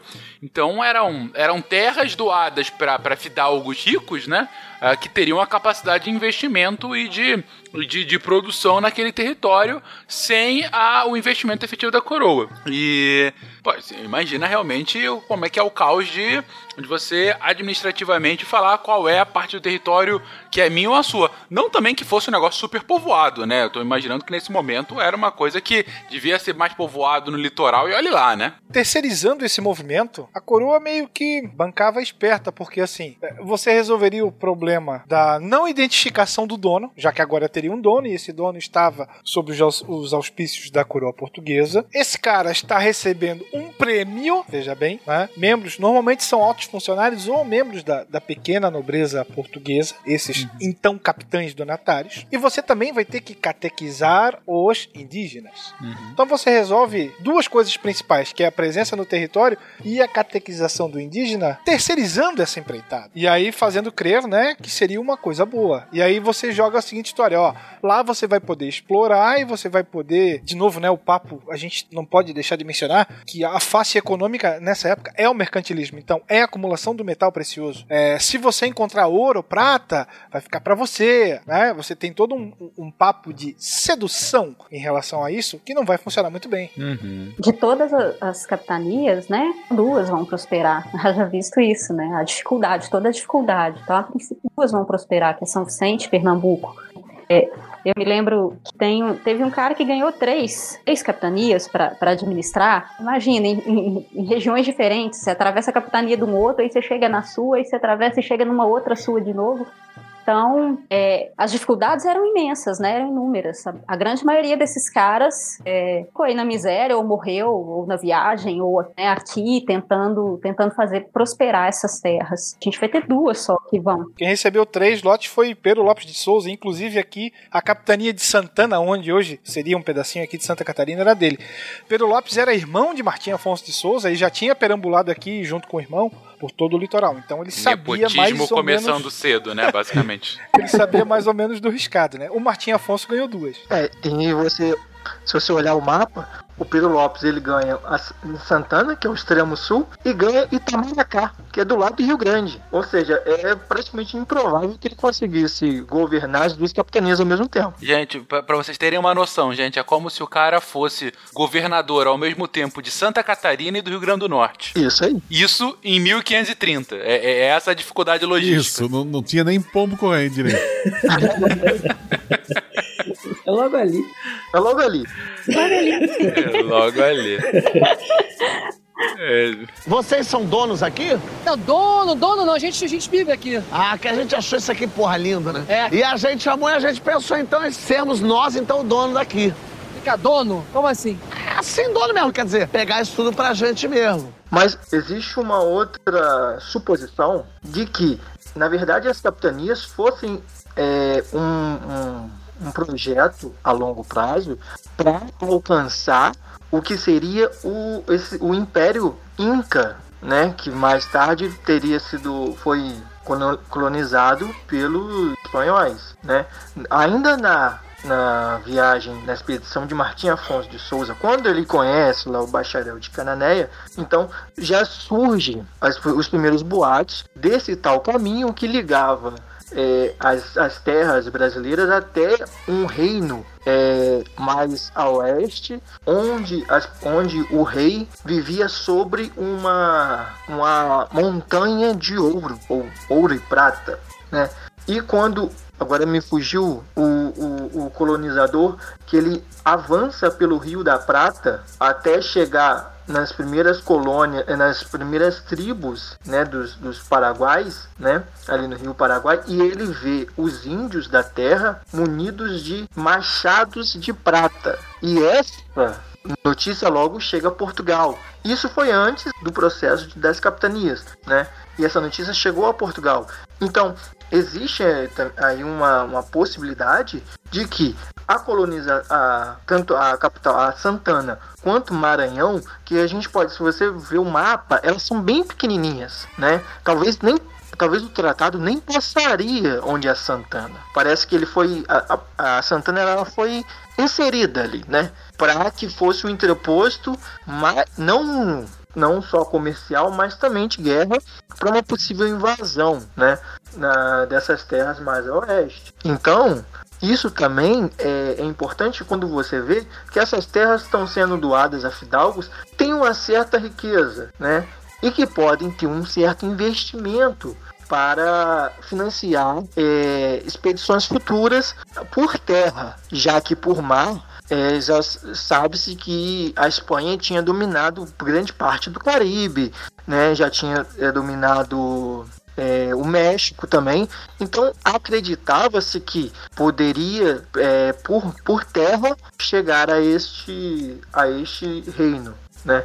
E aí, na, quando é dividido essas, essas capitanias, é bacana que, um exemplo, as capitanias de Maranhão, né, do, do Rio Grande e do Ceará, elas são dadas a três, três homens diferentes, né? Que é João de Barros, o Aires da Cunha e o Fernão Álvares de Andrade. Então, o Fernão Álvares de Andrade, ele na verdade era um, assim, ele era um vassalo do João de Barros, que era um cara bem rico e tal. E o João de Barro e o Ares da Cunha simplesmente não vieram. Eles tinham muito dinheiro. Falaram assim: ó, eu não vou para lá, eu não sou louco o suficiente. Vai o, o Fernão Álvares de Andrade e você vai dominar isso tudo. A capitania do Rio Grande e a do Maranhão. E diz, diz a, a, a, lenda, né, que o Fernão, o Fernão Álvares de Andrade teria, quando ele chegou no Maranhão, tem uma região ali que tem uns bancos de areia e que são não são tão perceptíveis quando você vem do mar, uma, é uma área onde o mar ele faz um, ele tem um recuo e ele, ele cria alguns bancos de, de corais, né, na verdade, no meio do mar e que o Fernão Álvares teria naufragado com toda a tripulação ali naquela região anal teria ficado presa e ele teria maior parte da sua da sua frota teria é, ficado por ali. E aqueles que né na ocasião né do naufrágio teriam chegado, desembarcado na, no Maranhão, foram mortos pelos índios Tremembés, que eram né, considerados canibais. Então, essa, então aí você já tem três, três importantes capitanias, né? A do Maranhão e a as duas do Maranhão, né? E a do Rio Grande, que simplesmente nem chegaram a ser colonizadas por conta dessa infeliz situação. É, você, você, comentou dois pontos principais daí, uh, Igor. O primeiro, enfim, um dos motivos, né, do que pelo menos algumas dessas capitanias acabam não, não prosperando, né? A, a Taj havia comentado um pouco antes que dessas muitas capitanias, na verdade, somente duas têm uma, uma, uma maior prosperidade, uh, que é São Vicente e Pernambuco, e Pernambuco né? É, as duas que acabam tendo realmente maior a prosperidade. Mas antes disso, você comentou um ponto que aí realmente eu, eu desconhecia. Até gostaria de ver a opinião das outras pessoas. Enfim, aí eu também, até como você deu essa, essa incerteza no início, eu queria realmente ver essa questão de a capitania como uma espécie de trampolim para expedições terrestres posteriores motivadas para uh, para que se alcançasse esse reino inca tão rico uh, e ao mesmo tempo tão distante por mar ante o controle territorial, ante o controle marítimo espanhol do, do Caribe, né? É, vocês já tinham visto alguma coisa nesse sentido? A gente tem uma bibliografia sobre isso. Minha, por favor, Igor, momento algum estou questionando suas fontes. É que como eu realmente nunca ouvi, eu fico com aquele receio de, de ser uma especulação ou não, de ter de fato algum tipo de embasamento historiográfico para se afirmar algo assim, porque isso é algo grande. É, é como se você afirmasse que, na verdade, a, a entradas e bandeiras posteriormente, que foram quem efetivamente levou essa expansão territorial para dentro do Brasil, elas fossem um segundo passo num plano já arquitetado anteriormente realmente para que essa expansão acontecesse. Vocês já tinham ouvido alguma coisa sobre isso, gente? Ou lido alguma coisa sobre isso? Duas coisas. Hum. Pode ser? Vamos lá. O sistema de capitanias hereditárias não era algo inédito para os portugueses. Uhum. Eles já haviam praticado isso, especialmente nas Ilhas da Madeira e nas Ilhas de Cabo Verde. Então você já mais ou menos sabe onde está pisando em relação a isso aí. Claro que aqui não vai funcionar, né? Agora, sobre a, a estrada para o Eldorado, que seria essa definição, já existiam relatos de indígenas, especialmente aqui do sul, que mencionavam um caminho para terras riquíssimas Nós temos dois personagens que vão ficar bem famosos em relação a isso. É, o Aleixo Garcia, que vai fazer contato, ele vai passar aqui. Ele vai ser um náufrago de uma expedição de Juan, Juan Dias de Solis, que foi atacado na entrada do Rio da Prata Juan Dias, o capitão, é morto e devorado lá. Uh, o restante da tripulação foge. Um navio na volta naufraga aqui aonde hoje é Florianópolis. E aí o Aleixo Garcia eh, acaba se adaptando a, a, aos carijóis, como eram chamados os indígenas dali. E lá ele toma conhecimento de, uma, de um caminho que levaria ao coração dessa terra. O que hoje normalmente se fala que é o caminho do Peabiru. Ele vai, se eu não me engano, leva nove anos, eu acho, para chegar até lá. Muitos afirmam que ele foi o primeiro europeu a ter contato com os Incas e quando ele tá voltando, ele acaba morrendo. Outro cara que vai fazer mais ou menos esse caminho vai ser um cara extremamente famoso que é um personagem ímpar na história da América chamado Álvar Nunes Cabeça de Vaca, que vai ser, a gente já comentou sobre ele Sim. em casts passados, né? Ele também faz esse caminho e foi, ele é considerado, por exemplo, o descobridor das cataratas do Iguaçu. É, então, existiam relatos dos nativos sobre esse caminho, mas daí a Portugal encarar isso como um trampolim, né? Nem tanto. Uhum. Tanto é que o Aleixo Garcia parte para lá ainda antes da divisão do território a, a, português americano aqui em capitanias hereditárias. Ele parte em 1533 e o sistema das capitanias é estabelecido em 1534. Uhum, entendi. Pelo menos assim de cabeça é o que eu lembro, né? Sim, sim, sim. Ah, ah, então, o, o que o Igor traz é, é, é, ainda assim seria, seria interessante de um ponto de vista de ah, da, da gente comentar sobre ah, como que, que, que, as capitanias, como, como essa, essa, essa organização administrativa que é colocada, ela de alguma forma acaba sendo uma, um precursor da, do que futuramente vai ser a expansão para o interior do Brasil por N motivos. Né? A gente vai ver em episódios futuros sobre história do Brasil, com, com especial essa questão das entradas e bandeiras, né? com, a, bom, com a expansão da, da, da produção uh, de, de cana e posteriormente com a própria exploração do, dos territórios e esse contato com os indígenas, enfim, e as entradas cada vez mais para além é, desse limite imaginário da, é, que você tinha entre Portugal e Espanha, é, eles acabam sendo fundamentais para a configuração do Brasil que a gente tem hoje, para o nosso tamanho, né? E para todo esse território mais a oeste, né? É, agora, esse ponto que o Igor traz, é, é, tra traz um ponto que, que, seria interessante explorar, talvez se o, se, o, se o ouvinte tiver um, puder também contribuir com relação a isso, eu, eu fico realmente curioso só Igor, é, realmente eu nunca tinha ouvido ah, algo nesse sentido, e, e, talvez se tiver alguma, alguma produção bibliográfica que, que, que consiga. Que, que, mostre isso, né? Que, que, que, de fato houve algum tipo de, de estratégia nessa direção um pouco antes do que efetivamente aconteceu, vale aí a, a, a menção. E aí peço ao ouvinte que, que contribua também uh, para algo nesse sentido. Ah, deixa eu aproveitar aqui, eu falei nove anos. Nove anos foi o período em que o Aleixo é, morou com os indígenas. Daí ele parte para chegar até os Incas. Ele vai uhum. levar um tempo para chegar, mas não nove anos de caminho, né? Nove anos foi o tempo que ele morou na ilha de Santa Catarina que era chamada pelos indígenas de Membipe, e aí ele parte com uma comitiva de nativos que levariam ele até lá. Você estava falando a respeito da bibliografia, eu lembrei aqui, tem um livro bacana do Eduardo Bueno, acho que se não me engano é o Capitão de Areia, que fala um pouquinho sobre as capitanias, sobre essas divisões e, e sobre talvez esses motivos maiores das investidas portuguesas no, no, no território. Uhum. Mas assim vale a pena também mais algumas bibliografias. Sim, perfeito.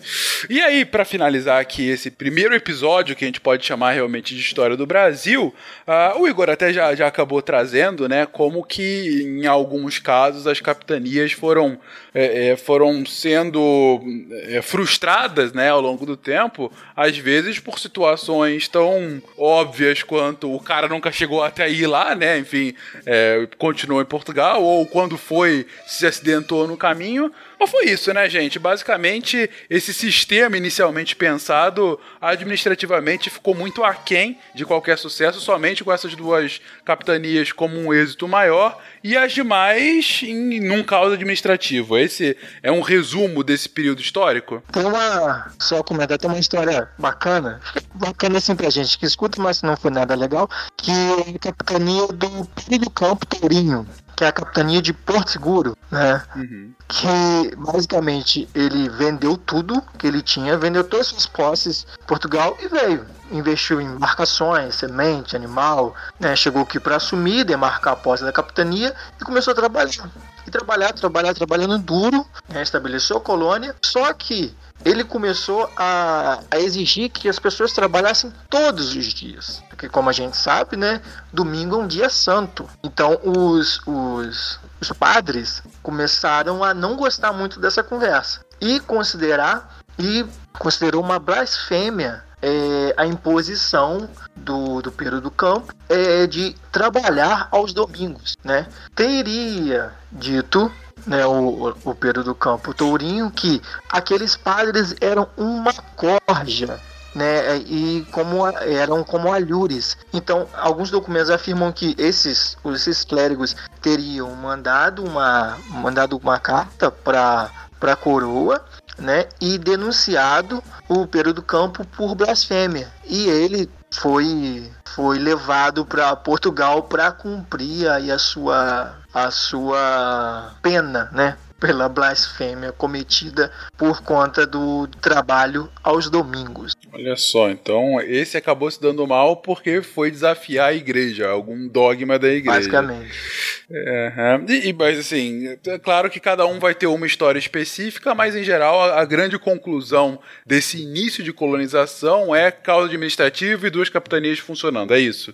É, a gente teve as ocupações litorâneas, né? É, no, algumas vilas litorâneas, né? Que vão, vão dar certo. A gente tá pensando em uma população muito menor de portugueses, né? Mas esse modelo da gente pensar é a mesma coisa de chegar e falar, oh, Fencas, eu tenho um presente para você, uma, um, uma extensão de terra mais ou menos que pega todo o estado de São Paulo e um pedaço de Minas, vai lá e faz prosperar. O que, que eu tenho para fazer isso? É isso. O seu suor. Naquela terra tudo dá. É só você chegar lá e plantar. É, né? basicamente isso. Só que, só que assim, tem gente que mora lá, você vai ter que dar uma negociada ali, porque é, eles não falam a língua, eles acham que são donos da terra, e você tem que ir lá dar um jeito. Né? Então, é basicamente isso ali, né? Quer dizer, é, essa experiência de divisão territorial, ela daria certo em território menor, né? Território conhecido, né, se não habitado. Né? No caso do Brasil, da América Portuguesa, né, que é bom te usar esse termo, né, na América Portuguesa, é, essa experiência não se mostrou ali das mais é, exitosas. E vão ter outras né, depois, aí, mas é cenas para o próximo capítulo. Sim, é, só lembrar que as duas que prosperaram foi a Pernambuco, né, do Duarte Coelho, e a de São Vicente, que era do Martim Afonso.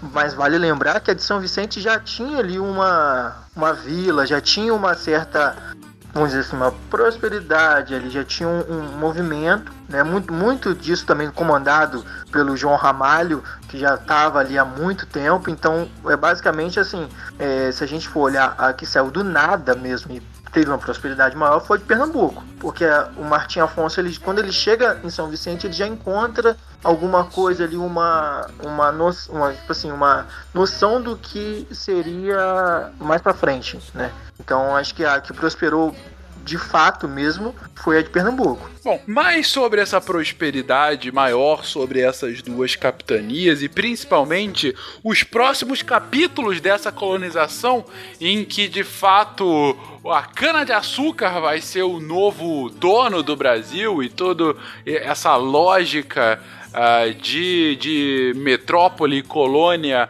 se estabelece propriamente, e aí a gente vai ver todos os desdobramentos das questões europeias também aqui no Brasil, como a, a, fusão de Portugal e Espanha no final do século XVI, uh, e como que isso acaba tendo um impacto significativo, inclusive, para a expansão territorial brasileira, e outros, uh, outras cenas de, de, de, colonização e da formação desse Brasil que conhecemos, fica para um próximo episódio. Poxa, quer fechar? Chegando no Brasil levou só sete anos, tá, tá bom, né? Acho que, que, que tá ok. É, podia, podia ser pior.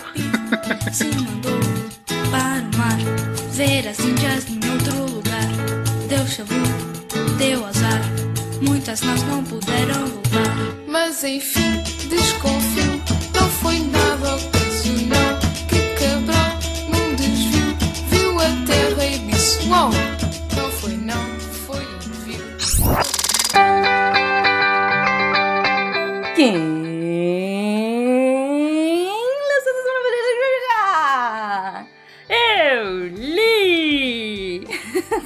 que, que você achou, anime, dos textos dessa semana? Eu achei assim muito bom, tá assim, um monte de coisa diferente, um monte de tipo de texto diferente, um monte de área diferente. Tá muito bom. Essa semana tá muito gostosa, gente, de novo. Segunda-feira saiu um texto chamado Um Dinossauro Completo? Onde? Do Júlio Marsola. Tá incrível! Ele fala de uma descoberta de dois dinossauros em posição de vida.